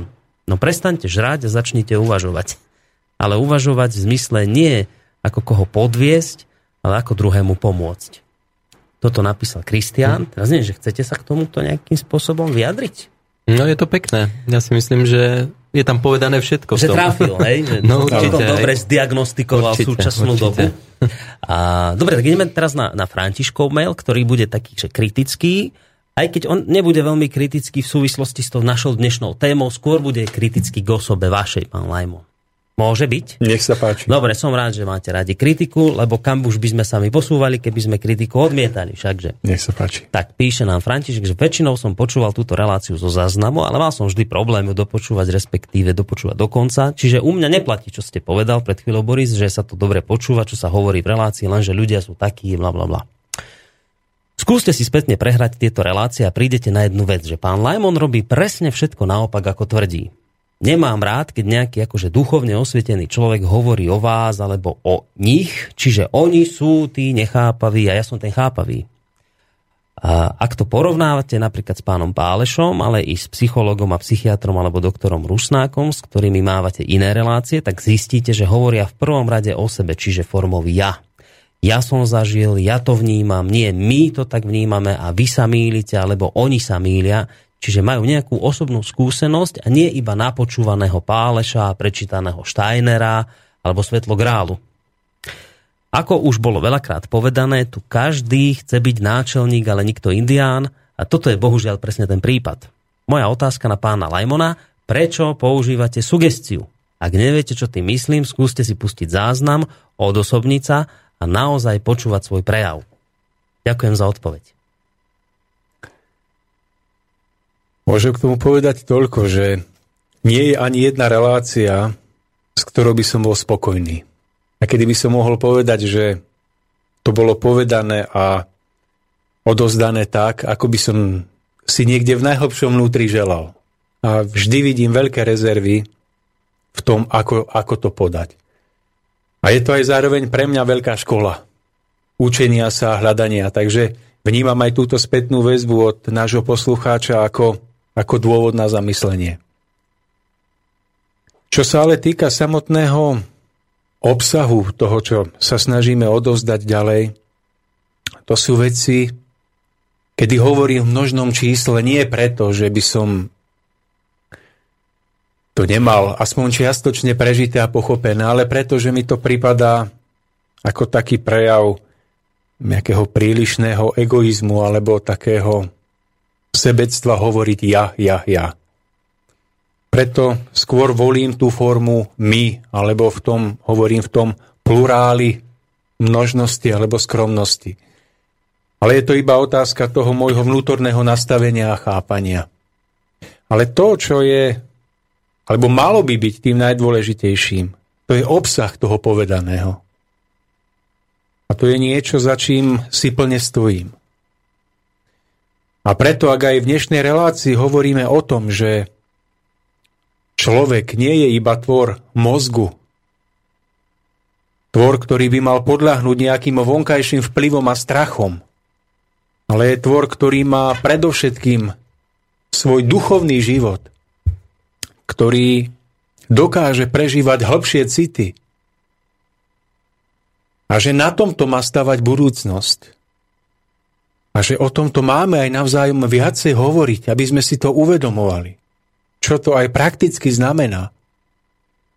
Tak to sú veci, za ktorými si stojím. A ktoré mám do určitej miery aj vo svojom živote prežité. Čiže bolo by dobré, keby sme nehodnotili rečníkov, ale obsah povedaného. Pretože práve v tom je kritérium vecnosti. Hm. A ak sme dnes povedali niečo, čo bolo v rozpore s tým, čo poslucháč považuje za správne, nech zavolá a môžeme o tom diskutovať. No, to by bolo úplne ideálne. Ale dôležité je, aby sme zostali vecnými. A aby sme neodbočovali na rečníkov, ale držali sa témy. Dobre, ideme na ešte ďalší mail. Dobre, no. dáme, už keď máme tento mailovú prvú takú prestávku mailov, tak ideme na mail, ktorý nám poslal Milán, že dobrý deň, zaznelo v iných reláciách, ale pán Lajmon sa myslím ešte nevyjadril k tomu v súvislosti so situáciou vo svete. Píšem čo najkračšie. Tento svet si podľa viacerých zdrojov z rôznych kultúr vytvoril istý duch bytostí, aby im produkoval určitý druh energie pre nich potravu. Iné bytosti, keď tu boli na návšteve, si povedali, super svet v správnych telách by sa tu dali zažiť zaujímavé dobrodružstva a tak vytvorili ľudské telo a celý systém potrebný na udržanie a vývoj v ľudských telách. Pôvodný druh bytosti zistil, že človek im neprekáža, a práve naopak produkuje sa oveľa viac tak potrebnej energie prameniacej z frekvencie negatívnych emócií. Nezaujíma ich človek a jeho starosti a nezasahujú vraj priamo do jeho osudu, starajú sa len o to, aby sa tvoril dostatok energie a tiekol tam, kam treba. Čiže aj tak zasahujú do ľudstva. Takže na jednej strane sme tlačení na produkciu negatívnych emócií a na druhej sa máme vyvíjať tak, aby sme boli stále lepší a tú negatívnu energiu netvorili. A to ešte nehovorím o zákone akcie a reakcie. Ako z toho ľudstvo môže niekedy vyvrdnúť? Otázka poslucháča Milana na vás. Fú, toto bol taký ťažší mail, aj pre mňa na pochopenie, aj pre mňa na akoby uznanie toho, že či sa ešte stále držíme nohami na zemi, alebo už sme uleteli kde si veľmi vysoko do energií a podobných záležitostí. Hoci teda ja nechcem tvrdiť, že toto je hlúposť, lebo ja tomu vlastne nerozumiem. Len už keď to takéto niečo priletí energeticko, neviem aké, tak tam ja už vždy som taký ano, opatrný. Viete, ja už to je už také, že pre mňa trošku je na hrane. Hoci hovorím ešte raz, netvrdím, že teraz, že to nie je, len tak, že, že opatrne. No vplyv energie a vôbec prelivy energií v medziludských vzťahoch sú určite niečím reálnym. Tak to vnímame, že je to, je to fakt a čím je človek vnútorne viacej zjemnenejším a, a citovejším, tak to vníma ako skutočnosť aj vedome. Mnoho ľudí to vníma na nevedomej rovine. Že keď sa stretne s niekým, kto je mu príjemný, tak povie, áno, bolo mi príjemne. Mm-hmm. Ale on nevníma, že e, tento jeho stav bol ovplyvnený tým, čo si vnútorne odovzdali alebo vymenili. A cez to všetko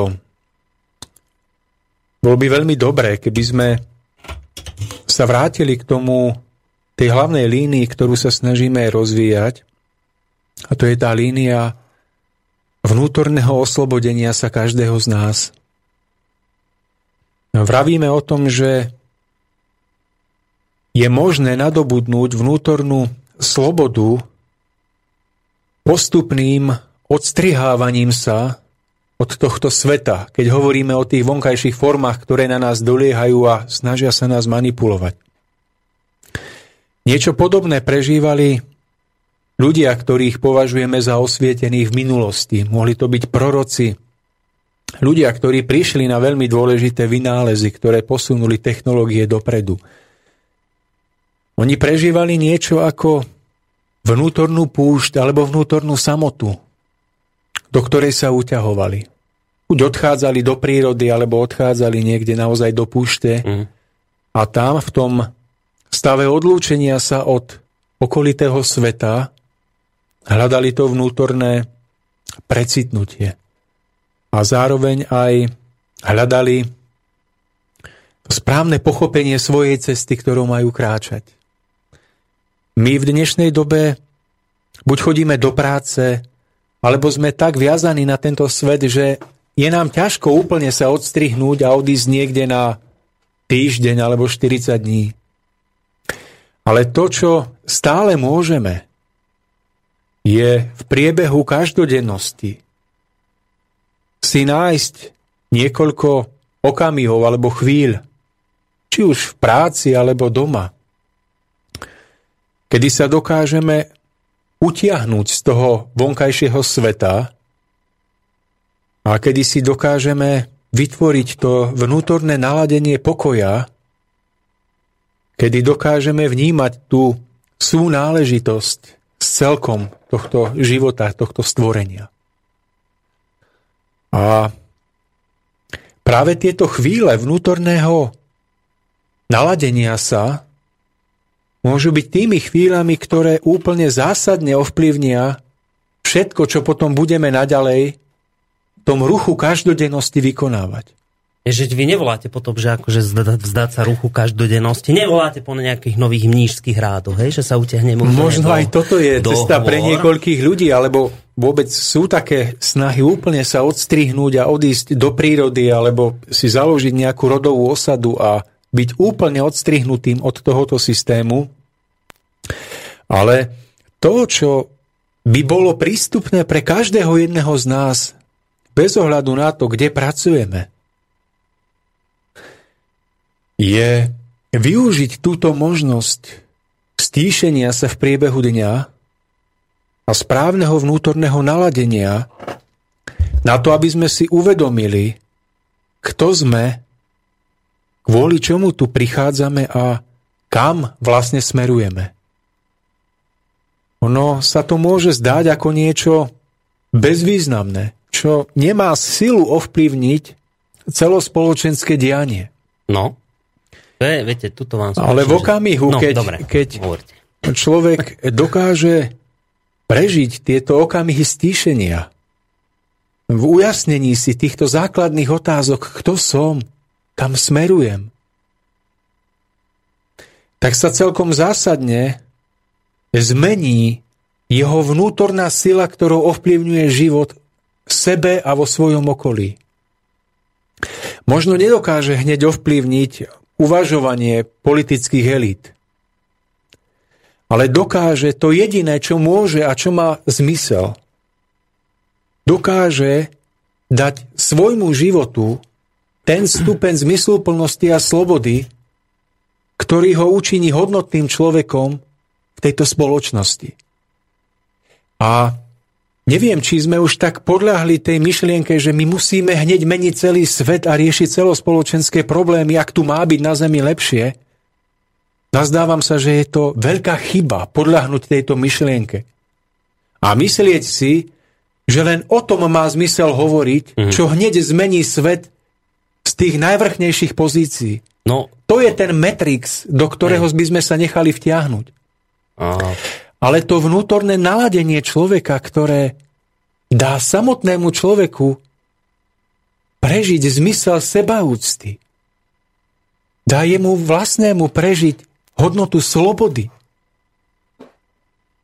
Toto je tá cesta, o ktorej hovorím alebo hovoríme, že je cestou k zostupu. A všetky myšlienky smerujúce k tomu, že tam hore najskôr je treba niečo zmeniť. Že v tom celosvetovom systéme je treba niečo a až potom príde sloboda. Všetky tieto myšlienky, ktoré v sebe rozoberáme, vedú k tomu, že nás samotných vnútorne zotročujú a robia nás súčasťou tej šedivej masy, beztvarej masy, ktorá iba volá po premene, ale je neschopná skutočne prispieť k mieru a slobode. Ja si ani nepamätám už presné číslo relácií, v ktorých, a tých rôznych relácií, nielen relácií cesta v ale rôznych relácií, ktoré tu vysielame. Nepamätám si to číslo relácií, v ktorých sa povedalo nahlas práve to, že, že najdôležitejšia zmena je tá, ktorú môžete urobiť na vašej osobnej úrovni. Vy ľudia, že, že, že nie, nie, že budete chcieť meniť túto spoločnosť politikov a ja neviem, bankárov a ten súčasný systém nastavený a tajné služby, že to vy veľmi nezmeníte a že na čo máte dosah, to ste vy sami. Ale my ľudia robíme presne tú chybu, že my chceme všetko meniť, na čo nemáme dosah, ale na to, na čo máme, to je jediný dosah, na čo máte. Už v tejto chvíli, že máte, to ste vy sami, ale že toto nerobíme. Že to, to sa nám nejak tak akože, mm, mm že na čo máme dosah, to nerobíme. No ale keď som sa o tomto rozprával zase s poslucháčmi, tak oni vravia niektorí, že no ale toto čo vy tu rozprávate, že tak ja sa mám zmeniť. No dobre, tak ja sa zmením, ja teraz budem taký, jak si tuto pán Lajmon hovoríte, budem si všímať tam tie prašce na, tom, na tej kolejnici, keď idem. V strome budem vidieť nie len konáre a listy, ale aj, že sú tam nejaké tvory živé, a toto všetko spravím, že to hovoríte, že sa treba zmeniť, no tak sa zmením. No a čo? Teraz čo hovoríte? Že prestanú ma tým pádom politici klamať?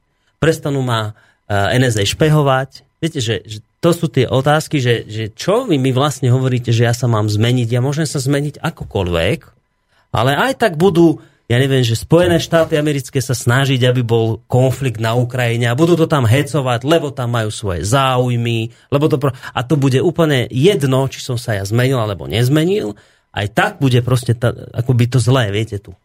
Hej, toto Ale ten okamih, keď budeme prežívať tú vnútornú slobodu, o ktorej rozprávame, tak už ten samotný okamih dáva vášmu životu zmysel bez ohľadu na to, či vo svete budú konflikty alebo nebudú. Aj keby ste boli mm, zavretí vo Svienčime a dokážete prežívať túto vnútornú slobodu, prameniacu z vášho vnútorného nastavenia, tak práve toto je hodnota, ktorá je tou najvyššou vo vašom živote, vo vašom byti. Všetko ostatné vnímate iba ako spoločenské usporiadanie veci, ktoré je dočasné, ktoré môže byť ťažké, až veľmi ťažké. Ale v porovnaní s tou vnútornou slobodou je druhoradé. E, ja sa nazdávam, že práve preto je ťažko týmto slovám uveriť a pochopiť ich významu, že sme ešte skutočne neprežili ten stav vnútornej slobody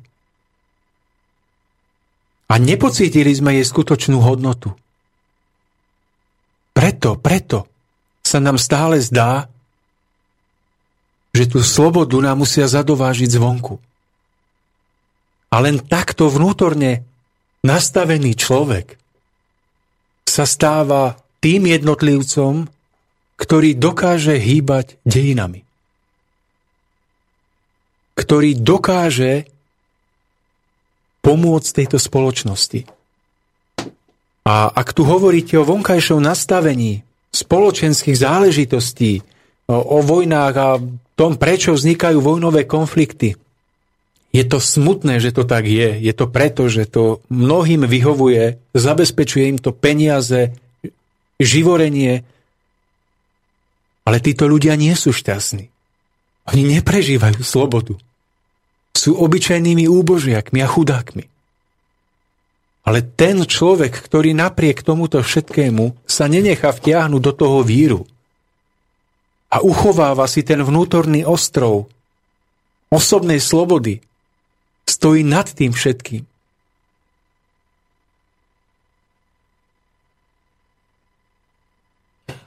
Budem na vás zlý teraz, že no dobre, tak a vy toto viete vysvetliť uh, matke, ktorej ja neviem, že na Ukrajine zabili dieťa?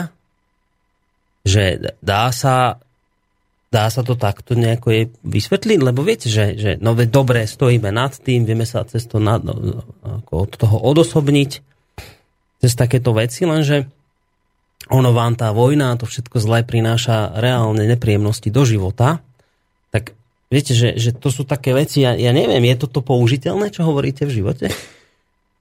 Pán Koroni,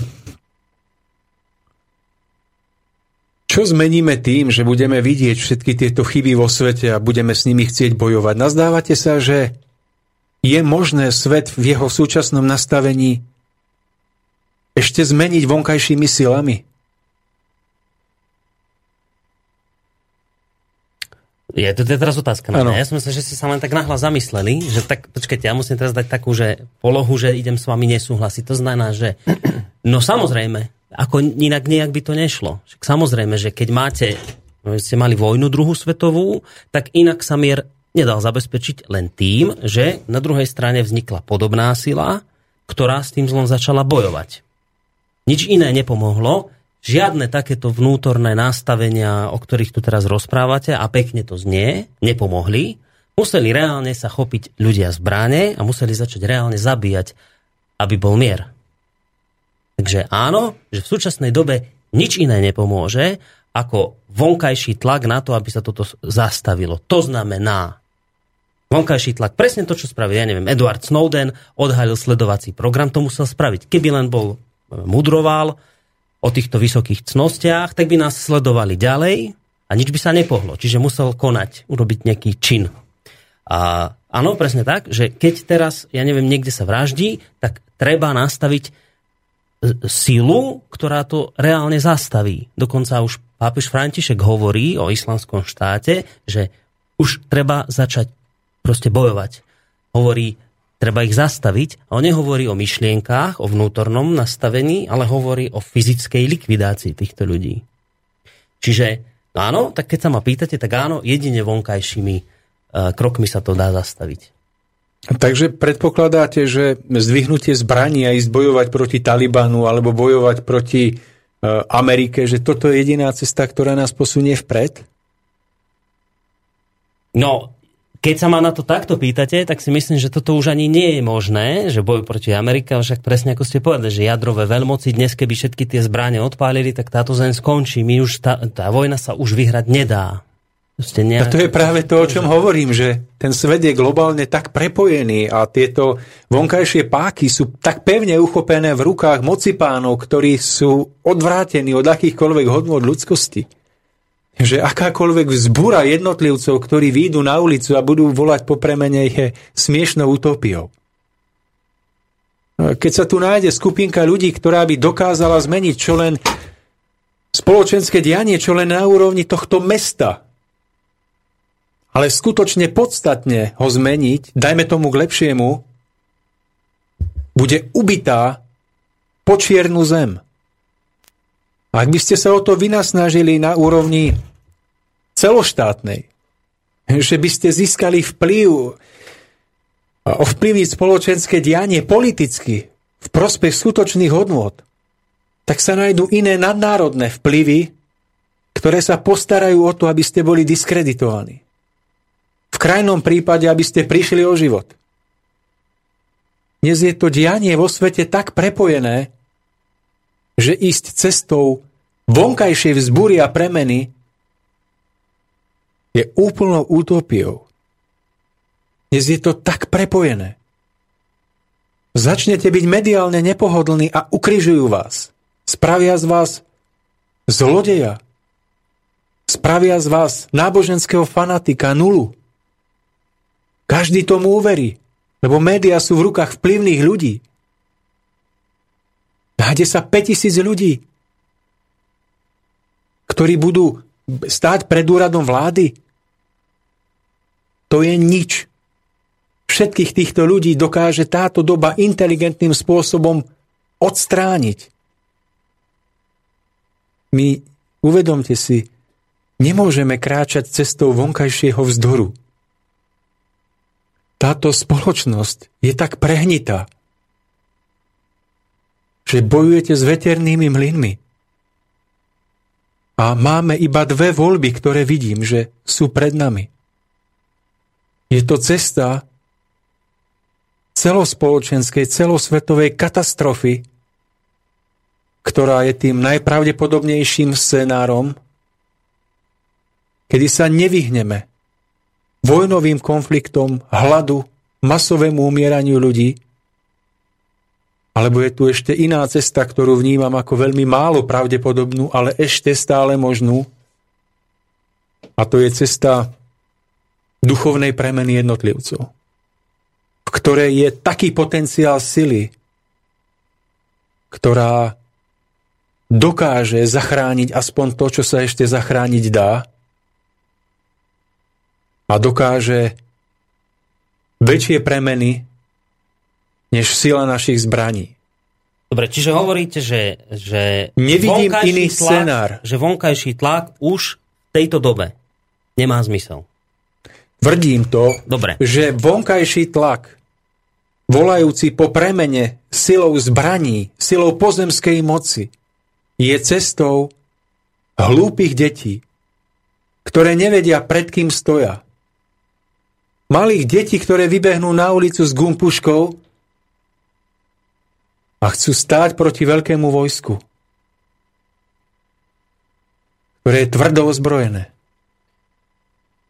Ale musíme si jednu vec akoby ujasniť, aby sme hovorili o tej istej veci, že vy keď hovoríte o, o tom, že akoby vonkajší tlak už nemá zmysel, tak vy hovoríte čo? Že len o tom, že, že zbranie nič nevyriešia, alebo hovoríte aj o tom, že žiadny akt, žiadne konanie už nič nevyrieši. Jediné, čo môžeme spraviť, je začať zvnútra meniť sami seba.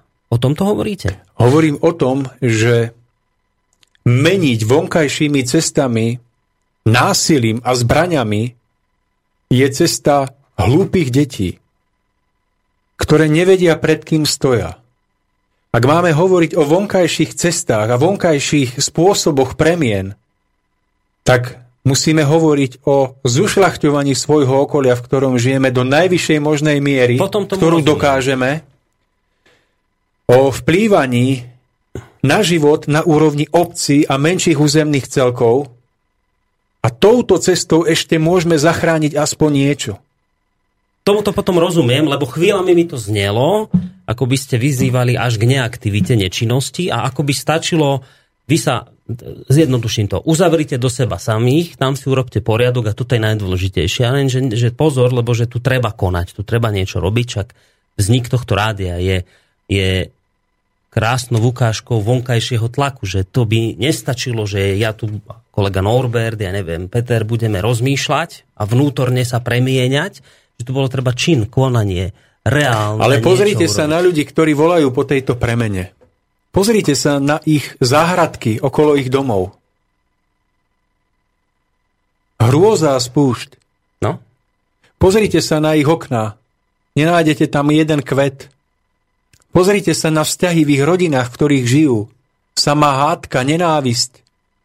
Žiadne vzťahy voči deťom, žiadna úcta k rodičom. Poďme cestou vonkajšej premeny, ale začnime vo svojom byte.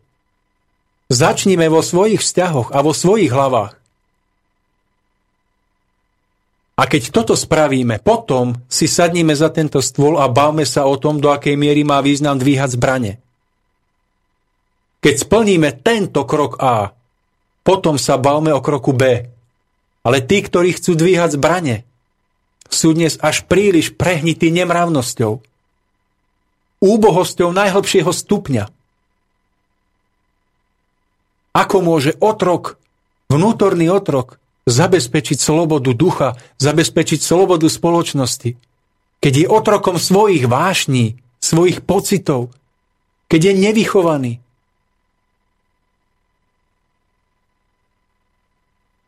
Pán Mišovie, ja mám proste taký chvíľku pocit, že sme vás tu prevalcovali. Nože volá, čo povedzte. Počúvam. Nože volá, čo povedzte. Ja mám veľa čo povedať, len... No tak začnite. Dobre sa to aj počúva. Dáme vám teraz priestor. Môžete k tomu niečo doplniť. To, čo ste aj spomínal, tak uh, väčšinou ľudia hovoria tak. Keď sa zmení on, potom sa zmení Maja. A toto platí vlastne teraz úplne od, ja neviem, akej doby, že každý chce vidieť iba toho druhého, aby sa zmenil. Ale my musíme, tak ako pán Lajmon spomínal, musíme začať u seba. My sa musíme začať meniť, no sme to už rozprávali, my sa musíme začať meniť, aby sme my boli ako tie vzory, ktoré ukážu vlastne druhým ľuďom, že sa to dá. Že sa dá žiť aj iným spôsobom. Krajším, čistejším, ušlachtilejším. V harmónii. Lebo toto je podstatné. Ľudia chcú vidieť realitu. Chcú vidieť, že sa to dá fyzicky, No a potom to budú robiť aj oni. Ale je to veľmi ťažké, pretože keď človek, ktorý e, vlastne žije rozumom, žije vlastne v tejto spoločnosti a využíva všetky tie e, Výhody. Uh, tak, výhody vlastne tohto pozemského sveta vlastne, všetky tie, ja neviem, televízor, notebook a mobil a tak ďalej a tak ďalej, veľa vecí, tak toto ho uspáva. Uspáva ducha. On nemá šancu potom sa nejak всchopiť. A nemá čas na to byť alebo žiť aj duchovne. Pretože nemá čas na to, lebo potrebuje sa tam pozrieť, potrebuje čítať určité veci a tak ďalej.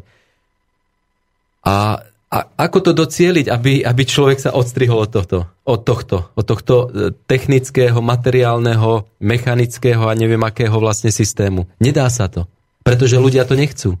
Pretože sú už tak zmanipulovaní, tým svetom vlastne, to, čo sa reklamuje, čo sa ukazuje, čo sa ponúka vlastne od malých detí. Ja si myslím, že je to tak, že na schvál je veľa prác, veľa robôt pre rodičov, aby nemali čas na deti. Lebo deťom stačí dať ten mobil do ruky a je to vybavené.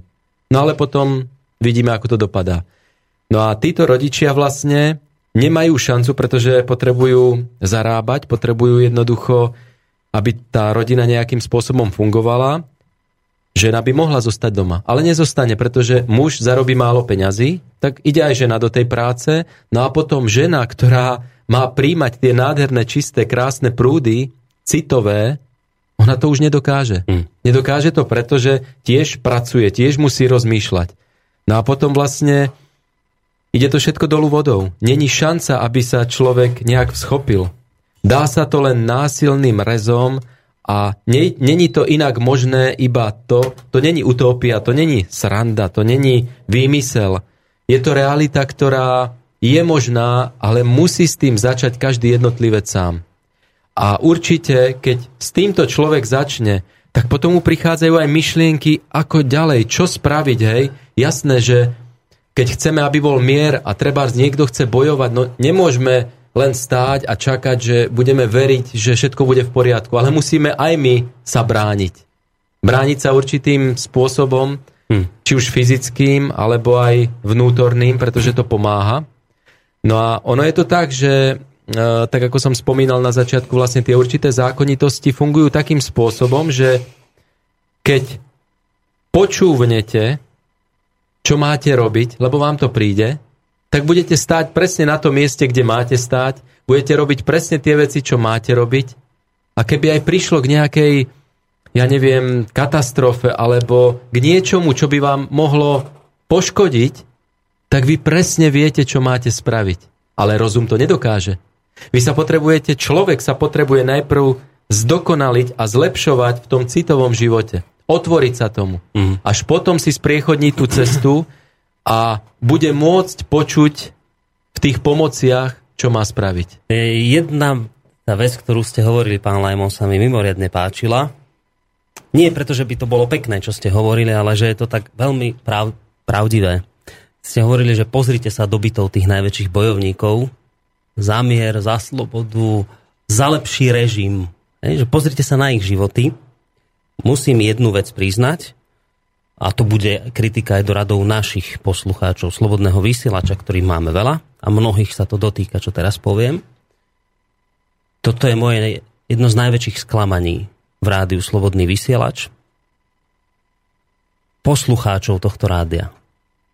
Som zistil, že tí najväčší bojovníci, ktorí najviac kričia, že treba zmeniť režim, treba zmeniť tam takých politikov a hen toto zmeniť a ideme do ulic a my sme aktivisti, volajú sa mnohí.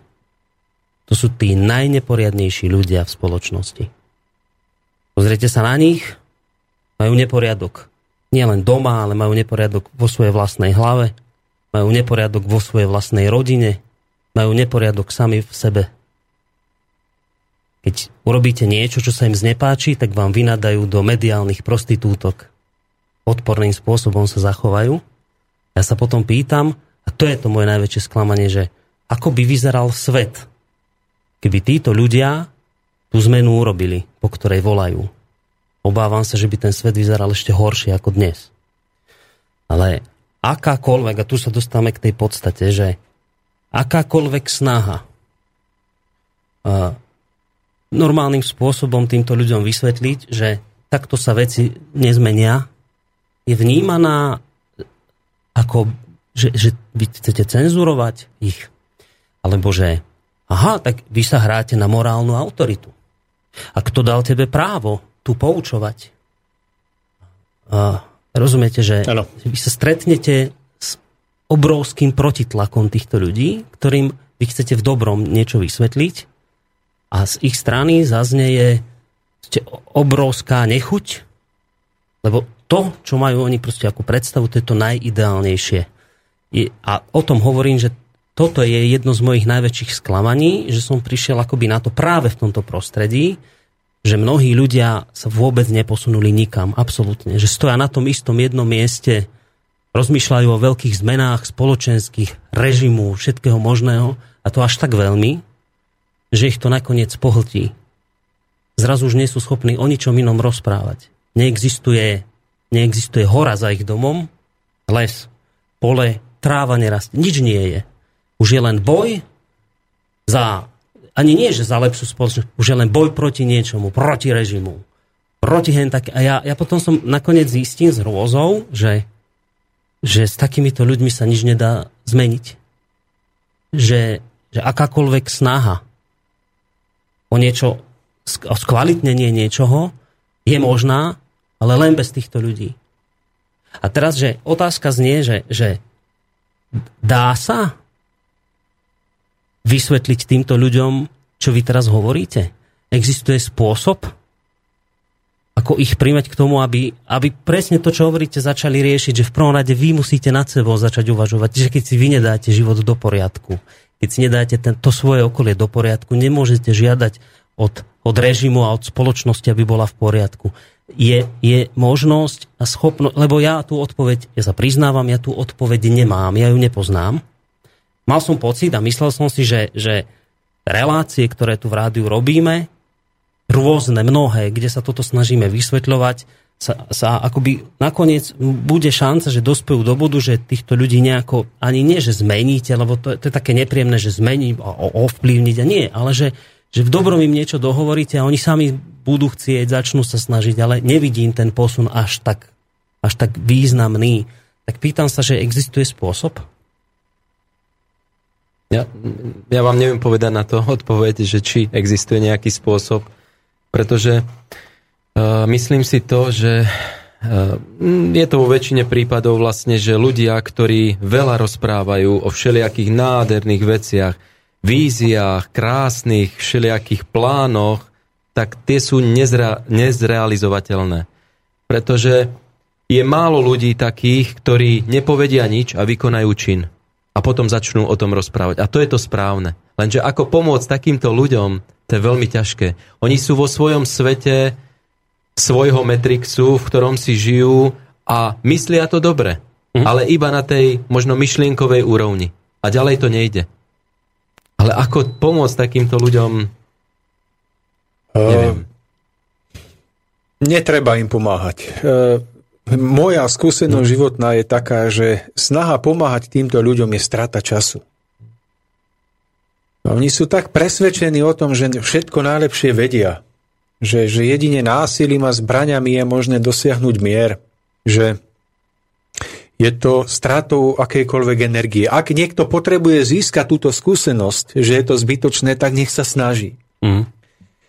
A ďaleko skôr odporúčam venovať túto energiu do zušlachtenia svojho života, svojho okolia. Pozrite sa domov, vážení poslucháči, keď prídete na svoju posteľ. V akom je stave. Či vypadá ako postel ušlachtilého človeka, alebo živočíšny brloh nejakého zvieraťa.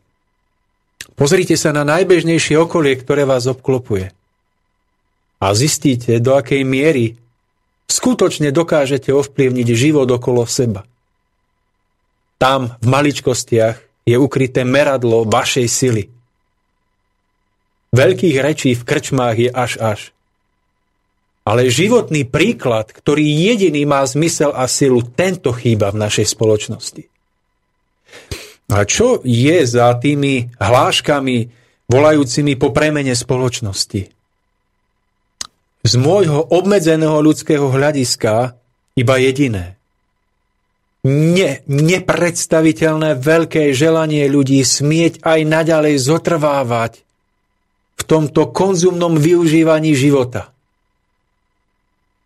To ne, neutíšiteľné chcenie užívať si všetkého, čo život prináša na úkor iných. Aj keď ich nevidíme, sú to ľudia v Afrike, ktorí robia za, zadarmo na to, aby sme my mohli mať blahobyt. A preto to, pán Koroni, preto to sú ľudia ochotní ísť pred úrad vlády, lebo keď cítia, že im toto chcete zobrať, tak sa idú byť.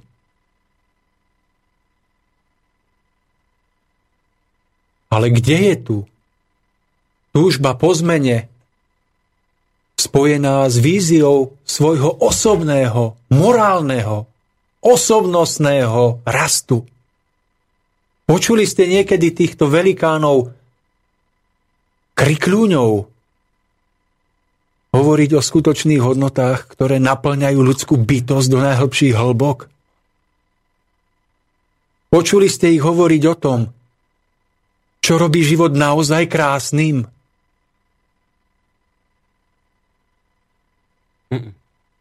A práve tu spočíva to obrovské nebezpečenstvo, v ktorom sme. Že tu sa nájde časť ľudí, ktorá dokáže v niektorých reláciách v tomto vysielači plamene hovoriť o tom, ako je treba ísť pred úrad vlády, ako je treba ísť zachrániť vodu, ako je treba ísť zabrániť, aby tu nepritekali utečenci. Preto, aby sme si mohli aj naďalej pohodlne vychutnávať výhody, na ktoré sme zvyknutí.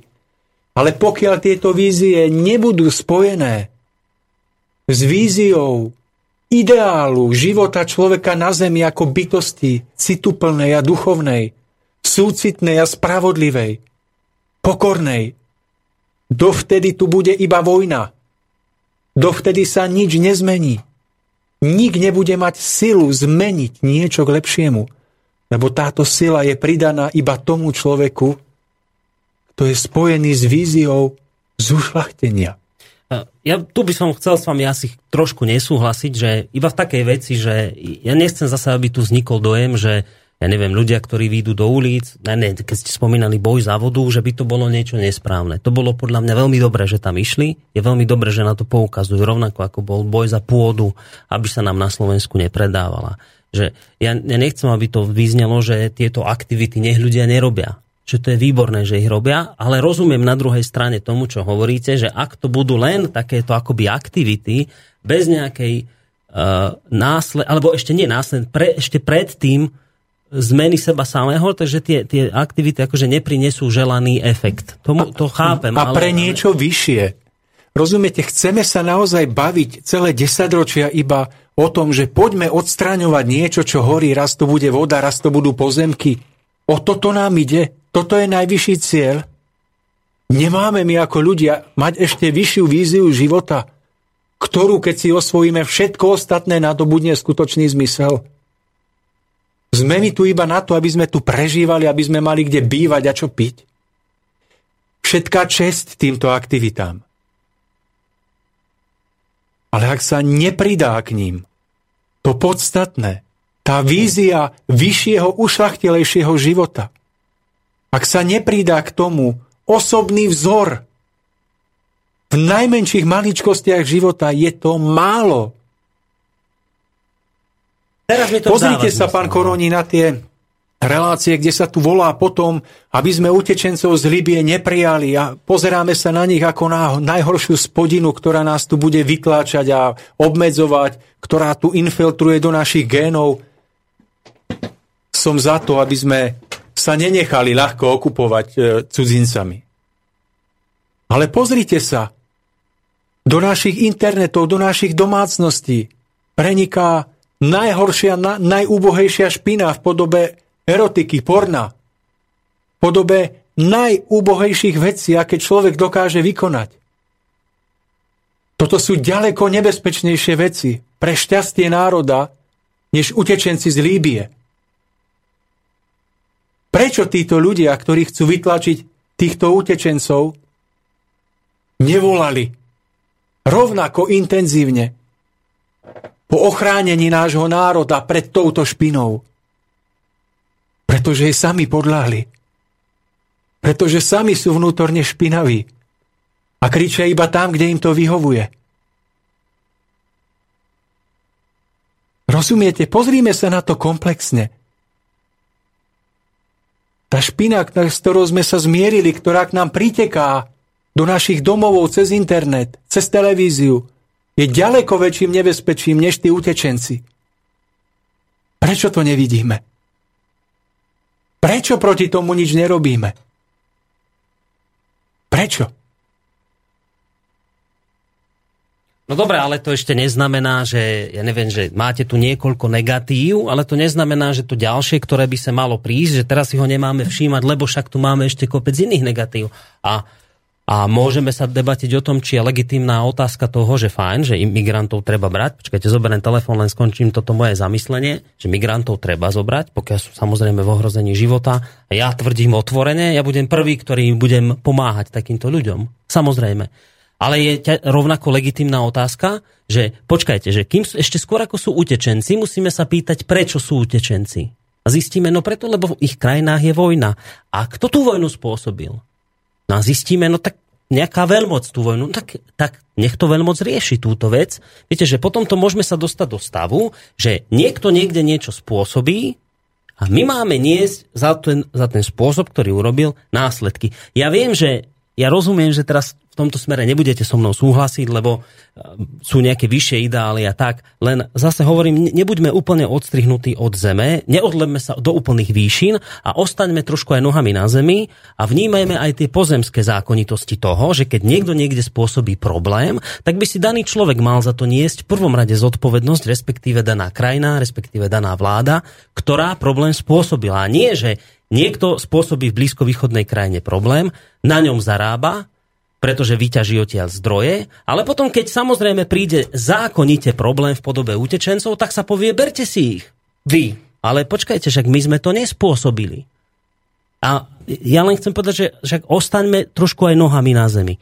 Uh, posluchač na telefónnej linke, príjemný dobrý deň. Halo, počujeme sa? Nepočujeme, asi zložil medzi tým. Tak ak máte otázku, tak nám zavolajte teraz, číslo 048 381 0101, alebo nám môžete písať mail na studiozavináč slobodnyvysielac.sk.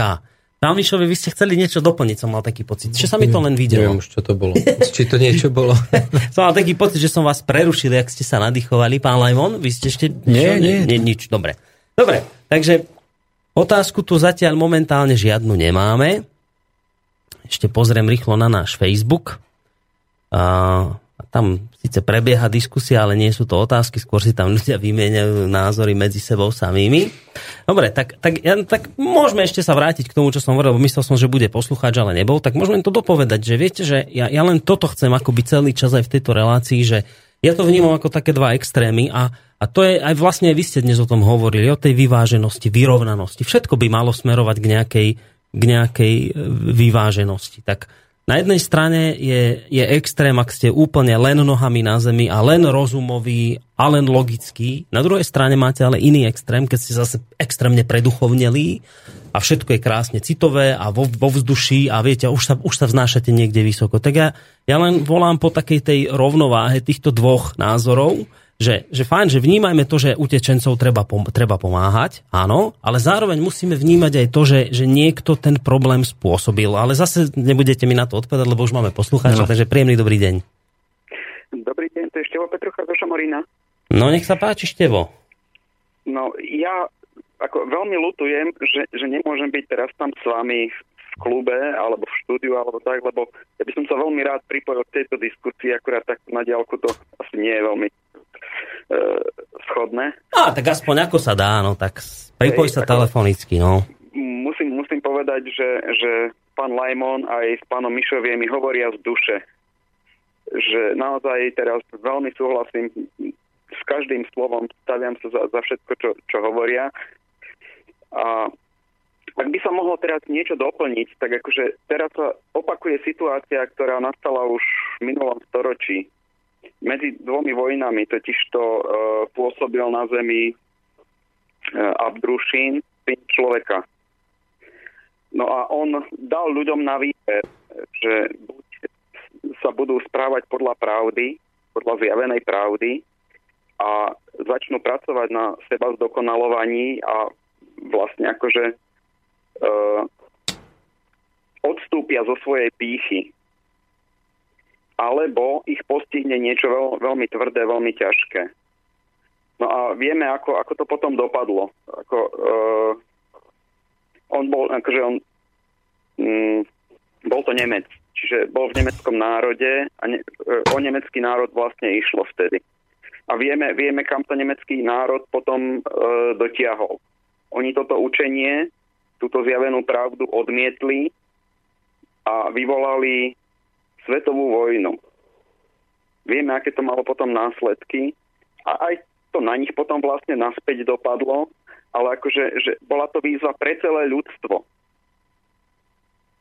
No a teraz hrozí niečo podobné. Keď sa ľudia nevrátia akože k hodnotám duchovným a, a, a je to ťažko vysvetliť, ale ako ja by som povedal tak, že, že čo hovorí pán Lajmon, to, to, to je svetá pravda, no.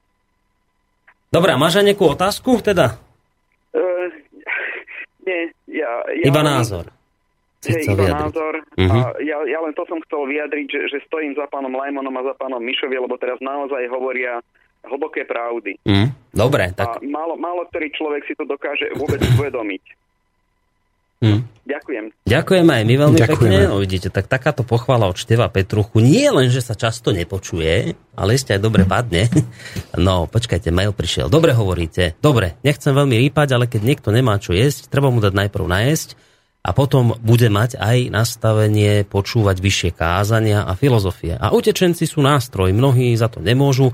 Oni pôjdu tam, kde ich nasmerujú. Áno, môžu to byť chudáci, ale nedajme sa pomýliť, toto je organizovaná akcia a utečenci sú nástroj niekoho. Nedajme, sa nanútiť, nedajme si nanútiť vinu, že sme im rozbili krajiny. Ich krajiny rozbili tí, ktorí nám ich sem teraz idú sáčkovať.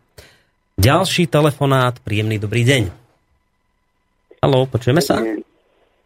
Áno, Peter, telefónu. Nech sa páči. Dobrý deň. Ja by som chcela možno doplniť, teraz som počúval ešte tie trochu tak musím povedať, že veľmi rád počúvam všetky jeho pripomienky.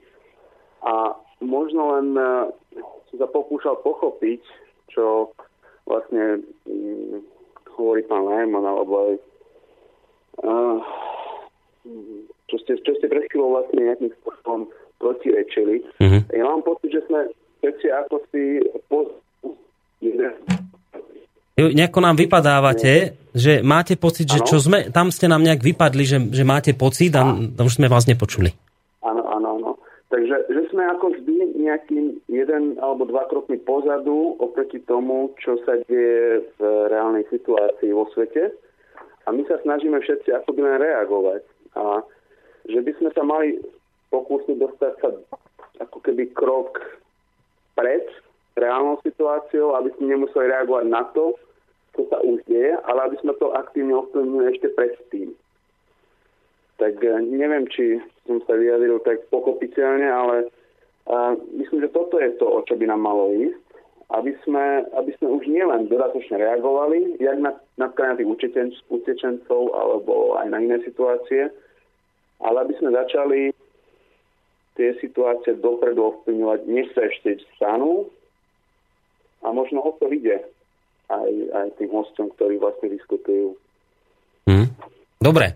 Takže a mal by som tu otázku, či no. je možné vlastne nejakým spôsobom tú realitu ako keby predbehnúť a začať ju ovplyvňovať aktívne ešte predtým, než sa začne akoby realizovať. Mm, no ďakujeme veľmi, ďakujeme veľmi pekne. Ďakujem, budem vás Do počutia. Ďakujem za reláciu. Ja neviem, že či práve už sme na túto vec neodpovedali a či práve celá tá odpoveď ako taká niť touto reláciou sa tiahnúca, že, že či sa dá tomu akoby predchádzať, no tak vy hovoríte, že aspoň mám ten pocit, že to je tá odpoveď, že dá, tým, že vy ešte predtým, ako začnete niečo konať, robiť, začnete meniť najskôr seba samého. Že to je to, čo hovoríte, že chodte, protestujte za vodu, za pôdu, za také veci, ale že neprinesie to žiaden význam a efekt, pokiaľ to nebude ani nie, že nasledované vašou zmenou, ale že predtým ešte neprejdete si vy akoby sami tou vnútornou premenou. Že toto by mohla byť odpoveď na to, že ako predchádzať veciam a nebyť krok pozadu? Možno, ale ja si myslím, že uh, už sme aj o tom rozprávali vlastne, že my môžeme pomôcť, pomôcť tejto situácii aj v myšlienkach. Vlastne, keď si, keď si predstavíte, že by veľké množstvo ľudí začalo myslieť pozitívne, nádherne, tak uh, táto obrovská energia by ovplyvnila veľmi veľa vecí možno to, čo by sa už malo prevaliť, by sa zrazu neprevalilo. Pretože by prišli určité pomoci v tom jemnom, aj keď eh, nedá sa to takto, hej, že mnohí ľudia tomuto nebudú chápať alebo nebudú veriť, že takéto niečo je možné, hej, ale myšlienka má obrovskú silu a moc a dokáže ovplyvniť veľmi veľa vecí. Keby sme sa my len v tom, že človek nič nespraví, ale iba bude myslieť pozitívne, tak e, dokážeme ovplyvniť e, veľký, veľký ten určitý krok, ktorý by už mohol byť spravený, ktorý by sa mohol odvrátiť. Myslím si, že toto je jedna z veľmi dôležitých vecí, ktorú, na ktorú vlastne ľudstvo nedbá, alebo vôbec to nebere ako za niečo hmatateľné alebo ozajstné, ale má to veľké opodstatnenie vlastne v našom živote. A to je vlastne tým začiatkom nášho, našej premeny. Mm. Že človek, keď sa začne venovať v tom, že aké myšlienky mu prichádzajú a začne ich čistiť, začne pozitívne myslieť a myslieť správne, mať v tom e, nádherné tie myšlienky alebo pri, privádzať krásne myšlienky, pekné veci, krásne, čo, čo, na čo si človek pomyslí, tak toto dokáže ovplyvniť veľmi veľa. A to je jednoduchá vec, ktorú človek môže spraviť. Lenže musí byť o tom presvedčený. A to je zas problém, hej, lebo, lebo niektorí ľudia si povedia, a to je taký blúd, hej, že, že to vôbec nefunguje, alebo čo to je, to sa nedá chytiť. Mm. A predsa to má veľký význam vlastne v živote človeka. E, ja to podporujem v plnej miere. To, čo povedal pán Mišov, je, pretože v tejto relácii to nebudeme robiť, ale môžem vám opísať niekoľko desiatok situácií zo svojho života, kde mi svo- vlastné vnútorné nastavenie usporiadalo vonkajšie okolnosti v môj prospech tak, že to hraničilo až so zázrakom. Že prišli pomoci, s ktorými som nerátal, ľudia, ktorí mi nesmierne pomohli, že sa nakoniec tá dobrá myšlienka podarila.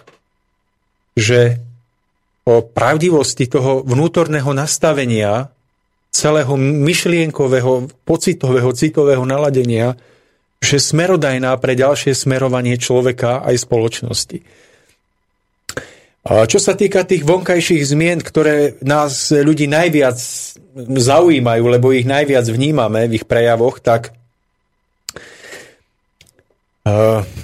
na čo my narážame, aký my máme problém. Pozrite, zdá sa nám, že problém je vo vládnych predstaviteľoch. Ale ľudia, ktorí idú bojovať za to, aby sa to tam hore zmenilo, sú sami bez vízie. Opýtajte sa ktoréhokoľvek z nich, čo si predstavuje pod pojmom ideálny život. Skutočne spravodlivý, dobrý život. Tak zistíte, že drvivá väčšina z týchto ľudí nemá žiadnu predstavu o tom, čo to znamená. Hmm. Z tohoto dôvodu pokiaľ by sa aj našla osobnosť, ktorú nazývame osvietenou, po všetkých stránkach morálne zdravou, pevnou, táto osobnosť by pri svojom postupe vpred do popredia pred pohľady miliónov nenarážala predovšetkým na deravosť systému, ale predovšetkým na túto beztvaru masu ľudí, ktorá v skutočnosti nechce byť vedená skutočnými osobnostiami. Hm? Preto to, o, čom, o, o čo sa snažíme s pánom Mišovie v rámci našich relácií, je to skypriť pôdu v tejto šedivej mase beznázorových ľudí.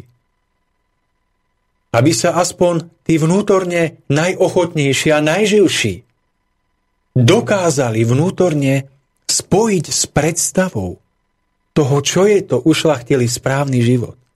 Do tej miery, ako to len najlepšie dokážeme. Nie je dokonalá. Ale do tej miery, ako to najlepšie dokážeme, sa o to snažíme preto, že jedine, keď bude v spoločnosti väčší počet ľudí, o ktorých sa dá oprieť, jedine potom sa budú môcť prenášať a uskutočňovať aj zmeny na úrovni zákonov, politického, hospodárskeho usporiadania spoločnosti. Dovtedy, kým nemáte týchto ľudí, hm? nemáte šancu urobiť zmenu. Ja to podpisujem v plnom rozsahu. A pokiaľ toto nespravíme, pokiaľ nevytvoríme diskusiu, kde sa ľudia dozvedia o tom, kým sú, odkiaľ tu prichádzajú, kam smerujú, aký zmysel má táto prítomnosť, ktorú prežívajú, dovtedy je zmena nemožná. Pretože nemáte s kým budovať. Nemáte pre koho budovať. Keby ste sa pre túto beztvaru masu ľudí obetovali, skutočne im chceli pomôcť. Oni samotní vás ukrižujú. Hm? Oni samotní, pre ktorých to robíte. Preto nesmieme predbiehať spoločenské dianie a prirodzený vývoj spoločnosti. Nemôžeme chcieť urobiť vonkajšie premeny prv, než skypríme povedomie ľudí o skutočných hodnotách. V tak stiažených podmienkach, v ktorých žijeme, že médiá hrajú proti nám, vládne kruhy hrajú proti nám, ale využíme to, čo ešte máme v rukách. Toto rádio, náš osobný život, medziľudské vzťahy, kontakty na prednáškach, v menších stretnutiach, menších kruhoch.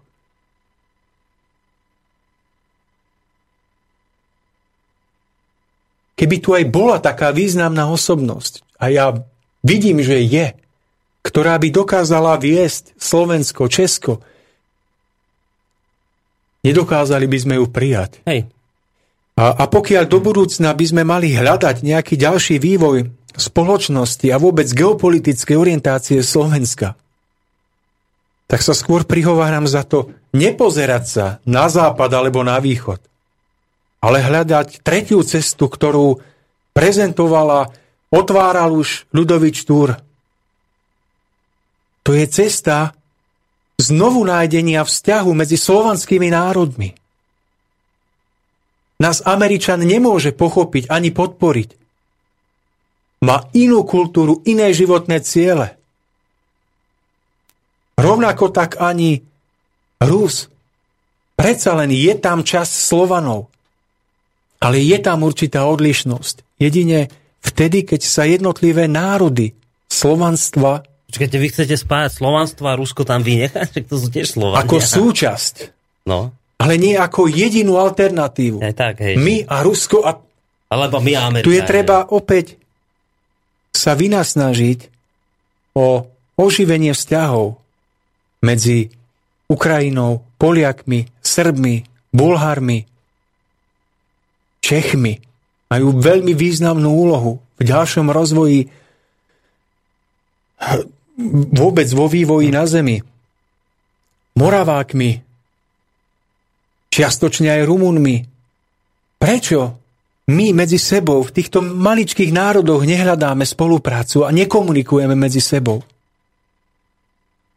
A Slovensko ako jednotlivý štát nemá šancu vo víre toho svetového diania.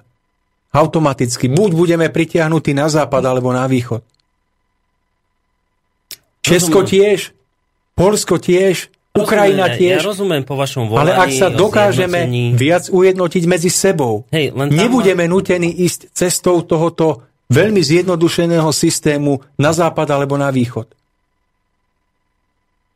Hej, len no, chcem povedať, že máte ten problém, že sú tu historické súvislosti, ktoré jednoducho pretrvávajú v jednak pamäti ľudí, zrejme v nejakej genetickej informácii, ktorá sa odovzdáva z generácie na generáciu. A, a potom treba chápať aj tie súvislosti, že pokiaľ neviem, Polsko viedlo s Ruskom desiatky vojen, tak sa to samozrejme v budúcnosti musí prejaviť v komplikovaných vzťahoch týchto dvoch národov. To ale neznamená samozrejme, že ne, nehovoríte správne, keď hovoríte, že sa treba snažiť o zjednotenie.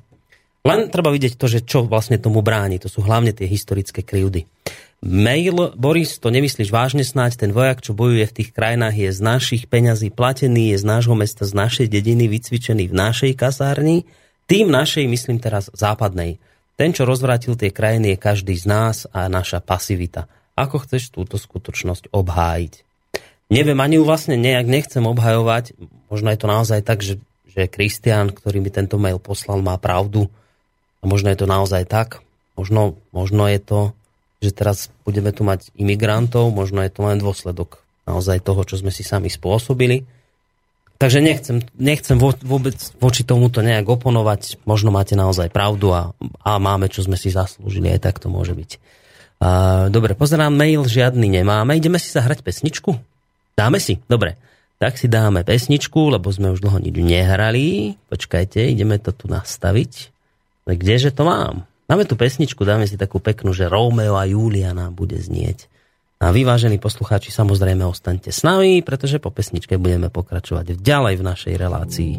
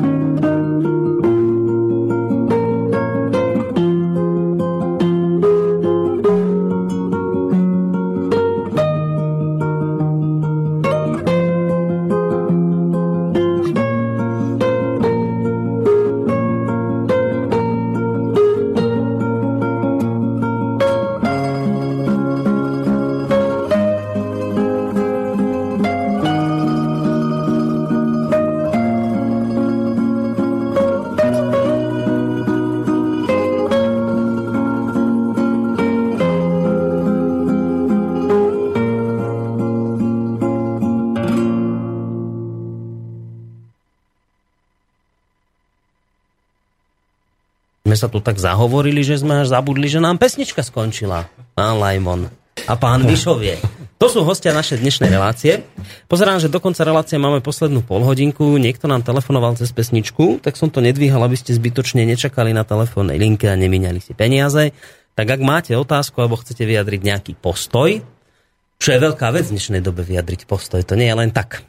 Tak ak chcete vyjadriť postoj alebo názor, tak môžete tak urobiť na maili studiozavinačslobodnyvysielac.sk alebo tak môžete urobiť ako kto si kto nám volal cez pesničku 048 381 0101. No ale zatiaľ nikto nevolá, tak ideme sa posunúť ďalej. V rámci tejto poslednej polhodinky vy ste povedali takú dôležitú myšlienku pred pesničkou už a síce, že, že tu môžu byť akékoľvek aktivity, protesty, volania po zmene, po neviem čom, ale že kým my nepochopíme podstatu bytia, zmysel nášho fungovania a bytia tu na Zemi, nič sa nezmení. Nič, proste budeme stále stagnovať na jednom mieste. To by sa dalo pochopiť aj tak, že, že keďže ľudstvo doteraz nepochopilo podstatu svojho bytia, podstatu zmyslu, práve preto stále ako sa nám nič nepodarilo nejako posunúť dopredu. Tak poďme sa poslednú polhodinku tejto relácie o tomto porozprávať, že keď vy hovoríte, že po, pochopiť podstatu nášho bytia, pochopiť podstatu zmyslu, čo tým myslíte? Teraz my sa vždy tak na seba pozrieme. Vy dvaja sa vždy tak na seba pozrieme. Ja už síce nemám televízor asi 7 rokov, ale pamätám si, že keď začínali televízne noviny, tak tí redaktori sa tak na seba pozerajú, predtým a potom sa pozrú do kamery. Vidíš, tak pred sa pozeráte na seba a potom sa No, tak kto začne? Dobre, tak idem ja. Tak eh, to už je telepatia, to my sa dohovárame na dielku a tak ono, keď si človek uvedomí, alebo teda to, čo e, človek chápe, človek nevedomý tohto sveta, tak chápe to, že my sme toto telo a týmto skončilo. My sme tento rozum a takto aj sa správame vlastne k tomu nášmu telu a k tomu, čo vidíme, čo môžeme chytiť a tak ďalej. Mm-hmm. No lenže keď vychádzame z tohto, tak vždy narobíme chyby. To, čo sme si už dávnejšie vlastne v týchto rôznych reláciách rozprávali. Ale keď ideme ďalej vlastne a vieme, že my nie sme len toto telo, ale my sme jednoducho duch, ktorý je vo vnútri tohto tela. A táto pozemská plán je len takým ako veľmi podstatným pre ľudského ducha, ktorý prichádza vlastne semka do tohto sveta vlastne, do tohto tela, ktoré jednoducho je pre neho pripravené. To je veľmi stručne, lebo e, nedá sa to tak e, aby sme museli veľmi dlho o tom rozprávať vlastne, aby e, sme sa priblížili k tomu úplne, aby to pochopili aj vlastne tí ľudia, ale kto počúva tieto naše prednášky alebo tieto relácie, tak e, to bude chápať, ak to nie, tak zavolá a vysvetlíme to ešte z iného uhla. No a tak vlastne, keď e, prichádzame semka na túto zem, tak e, my máme pásku na očiach, pretože nevieme, čo vlastne máme robiť. Hej? My sa učíme ako deti, vyrastáme, rodičia nás k niečomu učia, ale táto doba nám ukazuje všetky tie mechanické, technické veci, vlastne tak sa učíme tomu, čo vidíme. Lenže naša podstata, podstata je duchovná. Preto to, o čom hovoríme stále, že máme sa vnútorne meniť. Pretože ak je naša podstata duchovná, tak my musíme duchovne pôsobiť, duchovne sa meniť, alebo teda duchovne sa prejavovať. Ale toto my nerobíme. To by bola tá harmónia rozumu a toho nášho citu, ktorý pracuje cez toho nášho ducha. Alebo teda duch sa prejavuje v cite. No a keď by sme toto robili, že by sme jednoducho e, dali na tých váhach obidve tieto časti vlastne do prejavu, mm-hmm. tak by sme išli správnym smerom. Lenže my to tak nerobíme. A keďže človek, alebo teda ten duch, ktorý sa vteluje na zem a začne tu nás žiť, tak každý jeden z nás dostane nejakú úlohu, ktorú má tu nás splniť, ktorú má vykonať. Lenže my nevieme, čo to je za úloha. A zistíme to až vtedy, keď sa začneme zaujímať o tie duchovné zákonitosti, o duchovný život. Nie tak, že budeme otrhnutí od reality, ale že budeme mať realitu podchytenú, ale budeme sa zaujímať aj o to duchovné. A to duchovné, To je pravda, v ktorej človek môže žiť, žiť správne. Ale my na to musíme prísť. My musíme vlastnými prežitiami vlastne prísť na to, čo je pre nás správne, akou cestou sa vydať, čo je našou úlohou. Či je našou úlohou to, že budeme tu nás živiť toto naše telo a starať sa len o to, aby sme uživili rodinu a tak ďalej, alebo budeme žiť duchovne, pristupovať k inému človeku s láskou, pomáhať mu, vnímať aj jeho veci, nebyť egoistom a pozerať sa na svet aj z toho iného uhla, z toho takého jemnejšieho, neviditeľného pre rozumového človeka, ak toto dokážeme, ak dokážeme jednoducho sa pozrieť aj z tej duchovnej časti, tak vlastne pochopíme, aká je naša úloha. Ale nebude to hneď. Ale keď si človek predstaví, hej, že čo je v každom človeku? Robiť, vykonávať dobro. To je, to je prirodzené pre človeka, pre ducha, pre to vnútro naše. Ale samozrejme sú aj ľudia, ktorým robí radosť zlo. Že oni to chcú robiť jednoducho. Ale každý jeden má v sebe toho ducha, ktorý chce to dobro. Lenže tým, že my toho nášho ducha zamurujeme, uzavreme do nejakej, za nejaké mreže vlastne, že mu nedovolíme prejaviť sa, stávame sa neslobodnými. Neslobodnými v tom, že príjmame tieto rôzne názory, rôzne reklamy, ktoré sa nám ukazujú, ako, že, že my to chceme. Uh-huh. Tým pádom vlastne ten náš rozum to príjme ako niečo, že sme to my, že to my chceme tak vlastne zostávame uviaznutí. Ale keď človek aspoň na chvíľočku, a to určite má každý človek v určitých chvíľach, že precitne, že, že spraví niečo zlé a zrazu si povie vnútorne, že joj, toto som asi nemal. Toto som asi prehnal. To je presne to, čo prehovára vlastne na naše vnútro, náš duch, navonok, aby sme pochopili, že sme niečo spravili zlé. Ale on, keďže je uzavretý, zamurovaný našim rozumom, našimi rozumovými vecami, že my mu nedovolíme prejaviť sa, tak to počúvame hmm. len ako také jemné, jemnučké našepkávanie. Dajte si sluchadlá, trošku vás preruším, lebo niekto čaká na telefónnej linke. Dobrý deň. Dobrý deň. Tu je Eva Juhárová z Potroča. Dobrý večer. Tak dobrý večer. E, chcela by som vás srdečne pozdraviť do štúdia a tak trochu povedať za seba e, k dnešnej téme. Nepočúvala som ju celú a úplne bez prerušenia, pretože bola som ešte doma, ale uh, hovorili ste tam o tom, že aká je dôležitá alebo či nie je dôležitá zmena seba samého. A táto téma je taká dosť dôležitá v dnešnej dobe, lebo si myslíme, že to nie je potrebné, Lenže každý človek, ktorý zmení sám seba, sa stáva napríklad, mm, napríklad sa môže stať aj nemanipulovateľným. A ja si myslím, že to je veľmi dôležité stať sa nemanipulovateľným a automaticky sa stane človekom, ktorý už nie je pod vplyvom mm, všetkých tých vecí, na ktorých sa dnes ťažujeme. Takže to by som povedala ako vec jedna. Druhá vec, e, k tomu sa pekne vyjadril e, posluchač predo mnou, ktorý povedal, že veci treba aktívne ovplyvniť predtým, než sa ešte stanú, pretože už keď sa stanú, samozrejme máme dočinenia s hrubými následkami. A potom sa rozhovoril pán Lajmon a hovoril aj o takých víziách, ako mal Ľudovič Túr, alebo uh, vôbec o tých, ako by som to nazvala, no, neviem si to teraz narýchlo uvedomiť, lebo mhm. ja som okamžite mala pred sebou to, čo bolo napísané v Sofii, e, časopise, ktorý vlastne viedol uh, Emil Páleš a bol to úvodník v roku 1998 v čísle 18, ktorý sa volal Čo robiť, aby sa na Slovensku narodili osobnosti. A ja si dovolím trošičku prečítať. Kde máme na Slovensku osobnosti, ktoré by si dokázali svojou morálnou silou a inteligenciou získať úctu väčšiny národa? Ak sú, tak prečo potom nie sú na najvyšších miestach? Prečo je tam toľko kontroverzných a malodušných osôb, ktoré sa nevedia vymaniť, vymaniť zo žabomyších perspektív a malicherných škriepok v žiadnej vyššej všeobecne platnej myšlienke, ktorá by nás spojila ku spoločnej tvorbe. Na Slovensku sa osobnosti nerodia. Ak sa nerodia, dá sa, alebo treba niečo preto urobiť, aby sa rodili.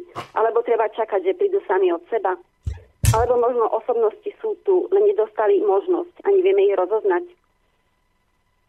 A potom hovorí o e, Aleksandrovi Dubčekovi, ako sa tam v tom čase e, Pražskej jary zosobnili nejaké ideály, e, ktoré potom boli udusené a, a tak ďalej, ale že dáva tu niekoľko takých príkladov z histórii a hovorí k tomu, že príchod takých osobností musí byť očakávaný, musí byť chcený.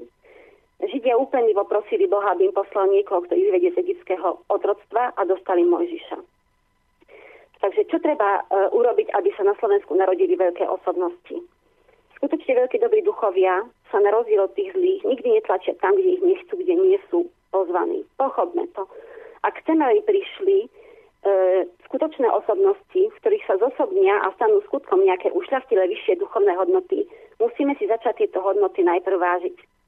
Od členov vlády až po radového občana sa všetci vyhovárajú tzv. nevyhnutnosť, na tzv. spoločensko-politickú, ekonomickú, životnú realitu, kvôli ktorej vraj nemôžu konať inak, ako konajú.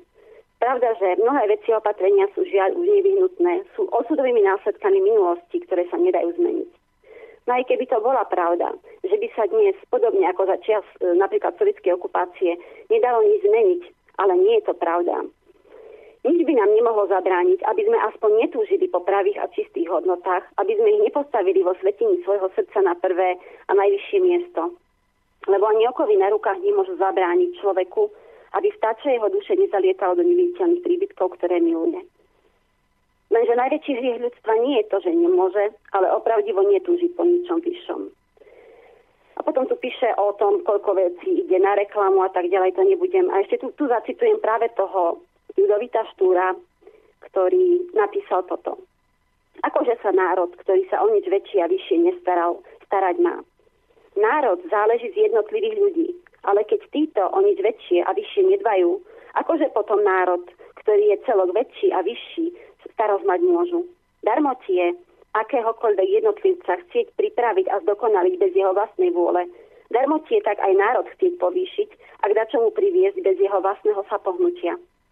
Darmo budeš dakomu dary prinášať, keď ich on užiť nevie a nemôže. Darmo budeš národom všeličo obetovať, keď on a oni ani tvoj dar oceniť, ani k čomu je, spoznať nevedia.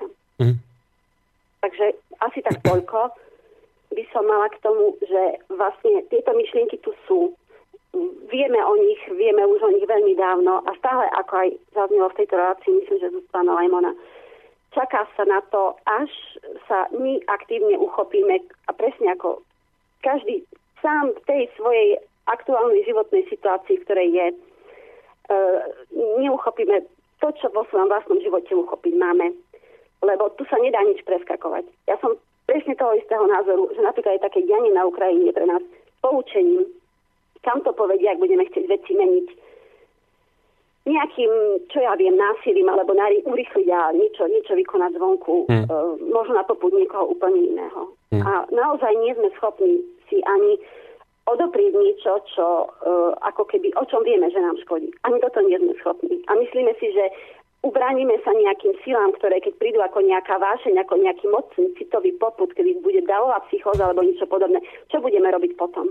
Nemáme sami seba v rukách a to je naša hmm. prvá úloha, až potom budeme schopní meniť nejaké veci v celospoločenskom meritku. No ďakujeme, myslím ja. ďakujeme veľmi pekne za podľa mňa veľmi hodnotný vstup. Pani Uhárovej, ktorá bola u nás už niekoľkokrát v relácii a ešte predpokladám, že aj bude. Čak? Spomínate si? No jej dá, jasné, však zdravá výživa. Áno, uh, to som počúval. No, vidíte, tak, aby sme nejedli obilniny však. No napríklad. No. Nejde, to sú tie zmeny na, na mieste jednotlivca, ktoré by mohol začať každý robiť. Tak ďakujeme veľmi pekne, pani Juhárová, za tento váš vstup. Majte sa pekne, do počutia. Do počutia. Do počutia. No, ideme na maily aj. A potom môžete, ano, nech sa páči. chcete zareagovať. Uh, Peter napísal mail, ktorý tak trošku nesúhlasí s tým, čo hovoríte. Ak ho, píše, že ak si predstavíme, že človek je schopný bojovať za úplne banálne záležitosti v živote, tak vám z toho vyplýva, že boj je program človeka a ľudstva a vojna je iba následok tohto programu sebadeštrukcie. A kto tie všetky mozgy preprogramuje? Nikto? Lebo seba záchova a seba deštrukcia sú vyvážené, inak by sa všetko zrútilo. Rozumiete tomu jeho mailu? My máme, máme, máme voj, vojnu a seba deštrukciu zakódovanú podľa neho v sebe. A dokonca, že asi sa to dá chápať tak, že to tak príroda zariadila, aby to takto bolo, lebo by sa inak všetko zrútilo. Preto ľudstvo stále bojuje, preto je toho uhla pohľadu, ako to dnes podávate, nepoučiteľné, lebo je to program, ktorý si v sebe nosíme a je zákonitý, nemenný a takto ostane. No, s týmto sa asi veľmi nebudete chcieť totožniť, predpokladám. Zase sa na seba pozreli ako redaktori spravodajstva. Mm, predovšetkým si treba uvedomiť, že toto platí na úrovni živočíšnej ríše, kde je skutočne ten boj v prírode základom prežitia druhov, kedy je agresivita jedného zvieraťa aktivátorom bdelosti u zvieraťa druhého. Ale človek na rozdiel od zvieraťa má v sebe duchovné jadro. A v tomto duchovnom jadre sú ukryté schopnosti, s ktorými dokážeme zabezpečiť zmysluplné živobytie bez vzájomného zabíjania sa, práve vďaka tej duchovnej sile, ktorá je nám cez, tú, cez toto duchovné jadro pridaná. Čiže ak zostaneme na úrovni živočišnej ríše, tak budeme skutočne podliehať aj všetkým živočišným púdom, ktoré máme niekde zakodované, možno až v génoch. Ale ak dokážeme tomuto živočišnému vytvoriť nadstavbu spojenú s duchovnou podstatou vnímania života, s citovým rozvojom, tak dokážeme zabezpečiť život bez vzájomného zabíjania sa násilia. Je to otázka vytvorenia nadstavby, ktorá je spojená s našim vnútorným životom. Ehm, čiže je na nás, či necháme na seba vplývať tieto živočíšne zákonitosti zachovania druhu, alebo dokážeme ísť ďalej. Tam ďalej v tom duchovnom jadre je zakotvený pravý opak tohoto zabíjania preto, aby som ja prežil. A ten opak sa dá vyjadriť slovami, že človek obetuje seba, aby zachránil vyššiu myšlienku alebo vyšší princíp, alebo nezriedka aj iného človeka. Čiže presne naopak. Čiže tam vznikne ten moment, že keď sa to živočišné nahradí tým vedomo duchovným, tak človek nechce zabiť druhého, aby sám prežil, ale skôr má v tých, ak je to opodstatnené, naozaj opodstatnené, skôr má tendenciu seba obetovať, aby zachránil druhého. A až na tejto úrovni života začína nastávať výmena.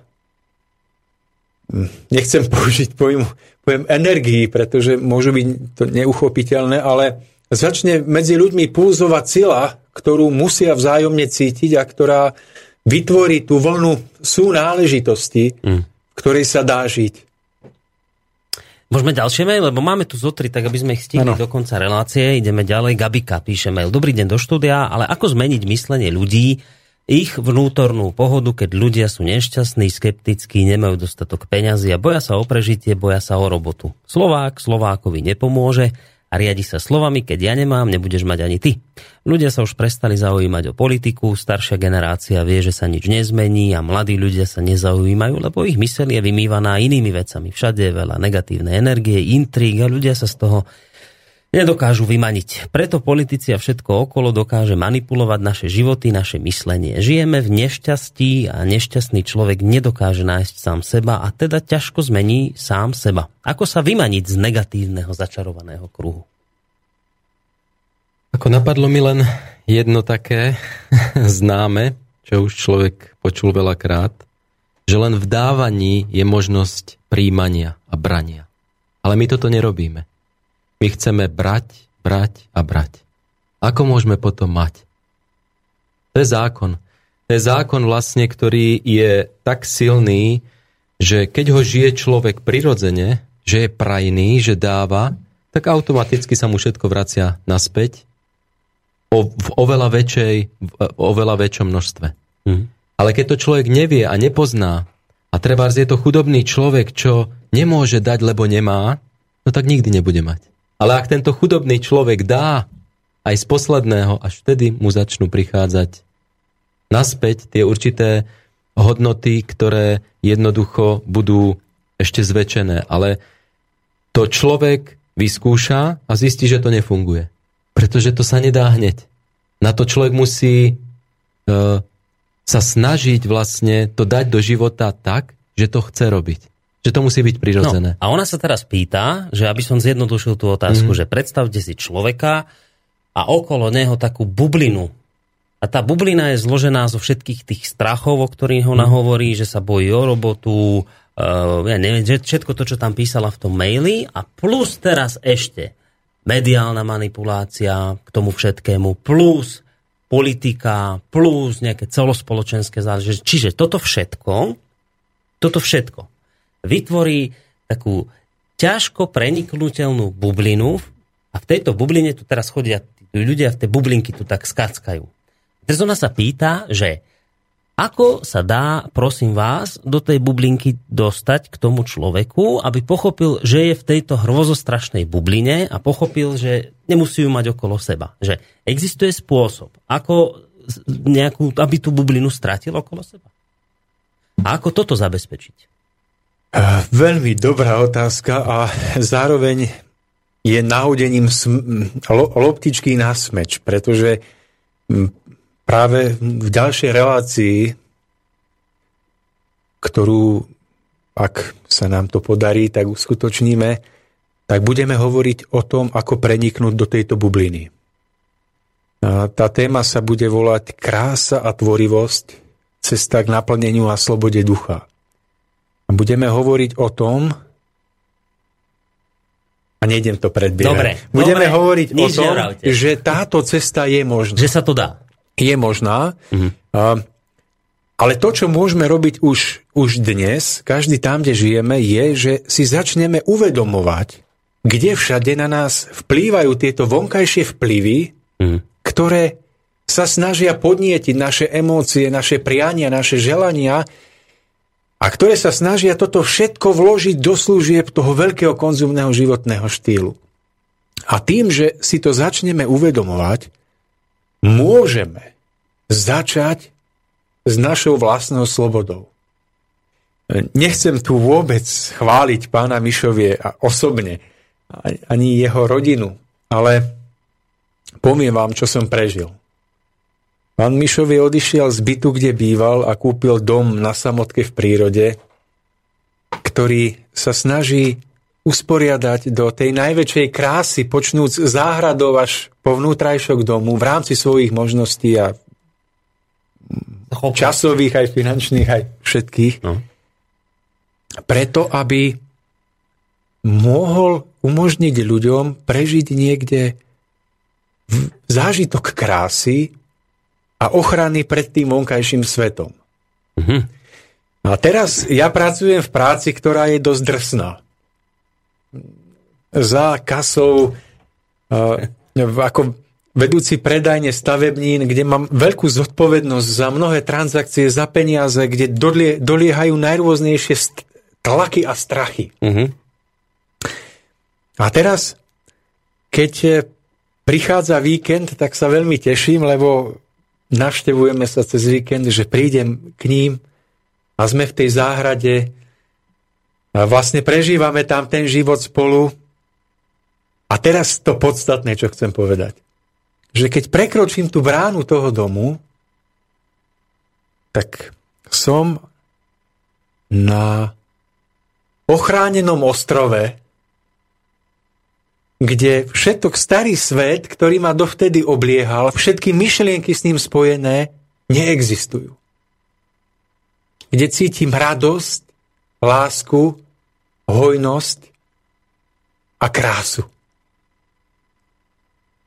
A teraz som minulý týždeň sedel v tej záhrade a uvažoval, že veď mne sa úplne inak žije, inak cíti v takomto prostredí, než v tom prostredí tej drsnej a tak som zakotvil myšlienku naplnenú túžbou o tom, aby som smel prežívať svoj život v takomto prostredí a takomto naladení čo najčastejšie. Lebo práve tam vnímam, že si človek môže vytvoriť miesto, kde je chránený pred všetkou tou negáciou, ktorá nás zaťažuje. Čiže ja tam prídem a pán Mišovie, opýtam sa ho, že počuli ste niečo o tom, čo sa deje s tými utečencami? On, nie, ja neviem. Ja, ja mu to v aute hovorím, keď ideme na prednášku, alebo viete o tom, že sa stala vojna niekde. Ešte dobre, že to vysledujete, by nič nevedel. No, no a ja teraz, že, že viete, čo sa stalo na Ukrajine? A on, že nie. Vojna v plnom prúde média, on nevie. Ale teraz pozor. Hlupák by sa tomu ironicky vysmial. Mm. Ale teraz ja pozorujem seba, že pozorujem tie veci a som pod vplyvom tých foriem a toho tlaku a musím veľmi veľa energie vynaložiť, aby ma to nevtiahlo. A pán Mišovie je pre mňa zase takým ostrovom pokoja. Že ja ho vidím a on je úplne od tých foriem oslobodený a o to radosnejšie a jednoduchšie vie riešiť niektoré veci, kde ja by som to riešil inak a zložito. Mm-hmm. Lebo práve má to nezaťažené vnímanie. A teraz nechcem povedať, že všetci máme byť takí ako pán Mišovi alebo ja, Ej. ale že by sme si mali, hlavne v tejto rýchlej dobe, plnej tlakov zvonka, vytvárať tieto ostrovy vnútornej slobody, kde budeme prežívať v prítomnosti život taký, aký je, kde sa budeme nielen zaťažovať tým, čo nemôžeme ovplyvniť v Amerike a v Ukrajine, ale kde budeme prežívať prítomnosť s našimi blížnymi. Ujasnenie si toho, prečo tu žijeme.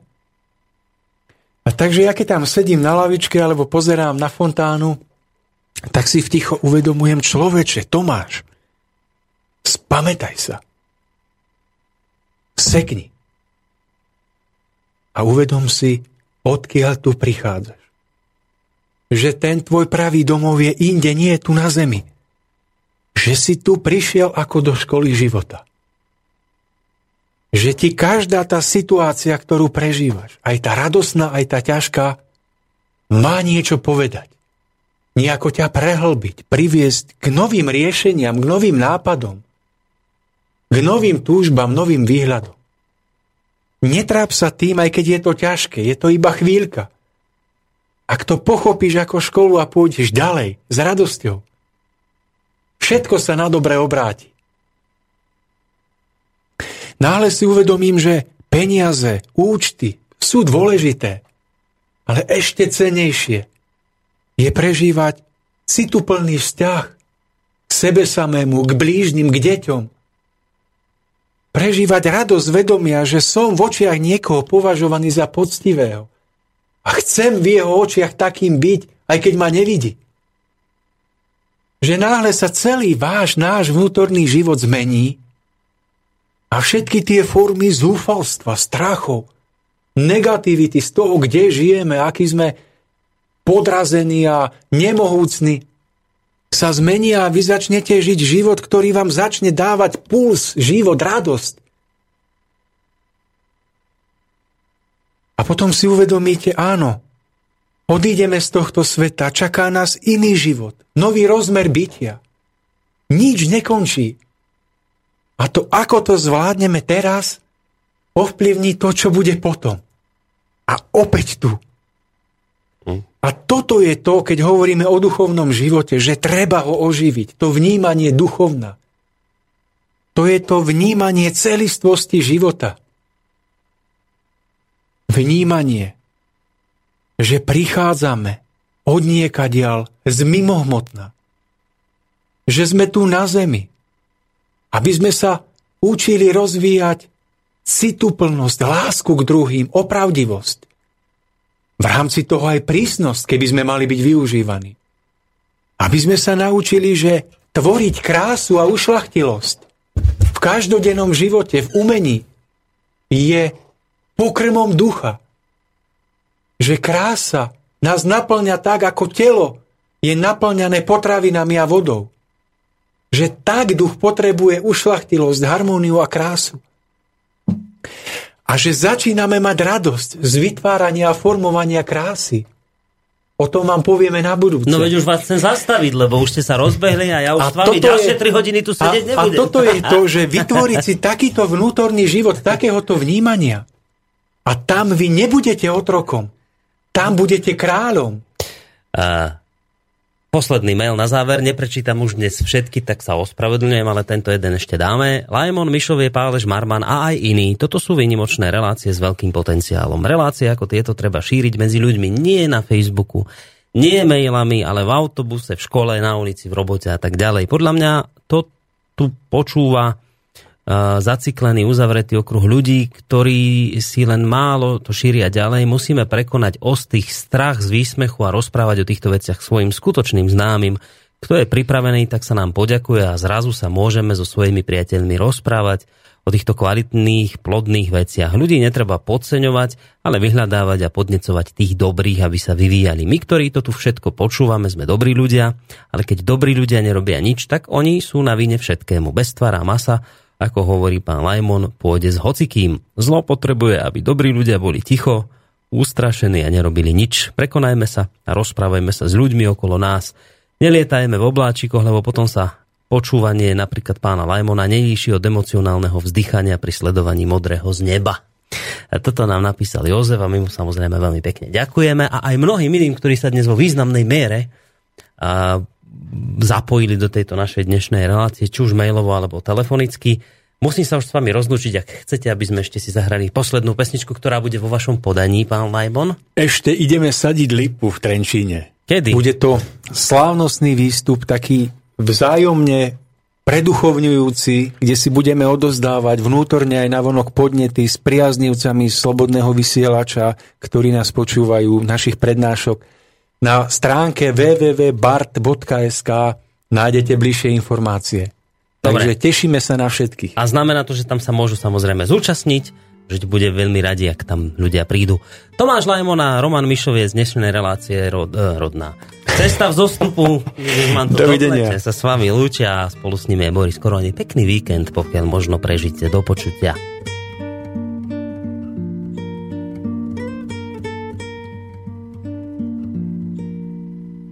Ak si všímaš, čo ti chýba, mávaš pocit chudoby, všetko zdá sa stojí proti, život padá na ruby.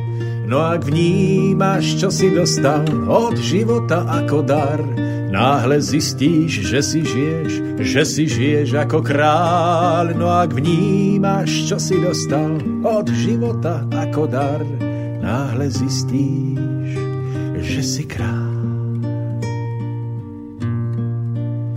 Ak si vravíš, že tvoj krajec je dosť tvrdý na tvoj vkus, v tvojich očiach plameň hnevu bráni vidieť každé plus. Potom vzhliadni v tichu na tých, ktorých bieda premohla. S vďakou zdvihneš každú smietku, čo si zmietol zo stola. Potom vzhliadni v tichu na tých, ktorých bieda premohla. S vďakou zdvihneš každú smietku spod stola. Prečo človek spozná poklad, ktorý vážil viac než hrad, až keď stráca na rozcestí to, čo v hĺbke mal tak rád. Prečo človek spozná poklad, ktorý vážil viac než hrad, až keď stráca, čo mal rád. Prečo človek spozná poklad, ktorý vážil viac než hrad, až keď stráca, čo mal rád.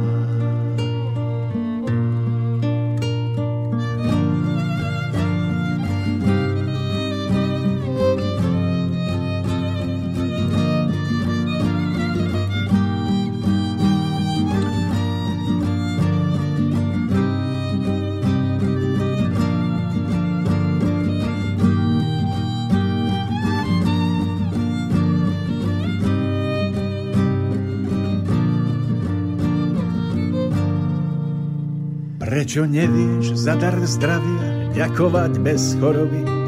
Prečo útlak učí ľudí ceniť váhu slobody? Prečo strach nám duše zviera, život býva lopota? Prečo smrť nás musí učiť ceniť váhu života? Prečo strach nám duše zviera, život býva lopota? Prečo smrť nás musí učiť ceniť váhu života? Tvojej hrudi ešte stále bije srdce ako zvon, ešte stále stať sa môžeš porazeným víťazom. Ak si priznáš, že si blúdil tam, kde si sa cítil snáď, na vrcholkoch slávy, bez citov a bez zásad, ak si priznáš, že len slúžiť dáva možnosť práva mať, ak si priznáš, že len slúžiť rovná sa milovať.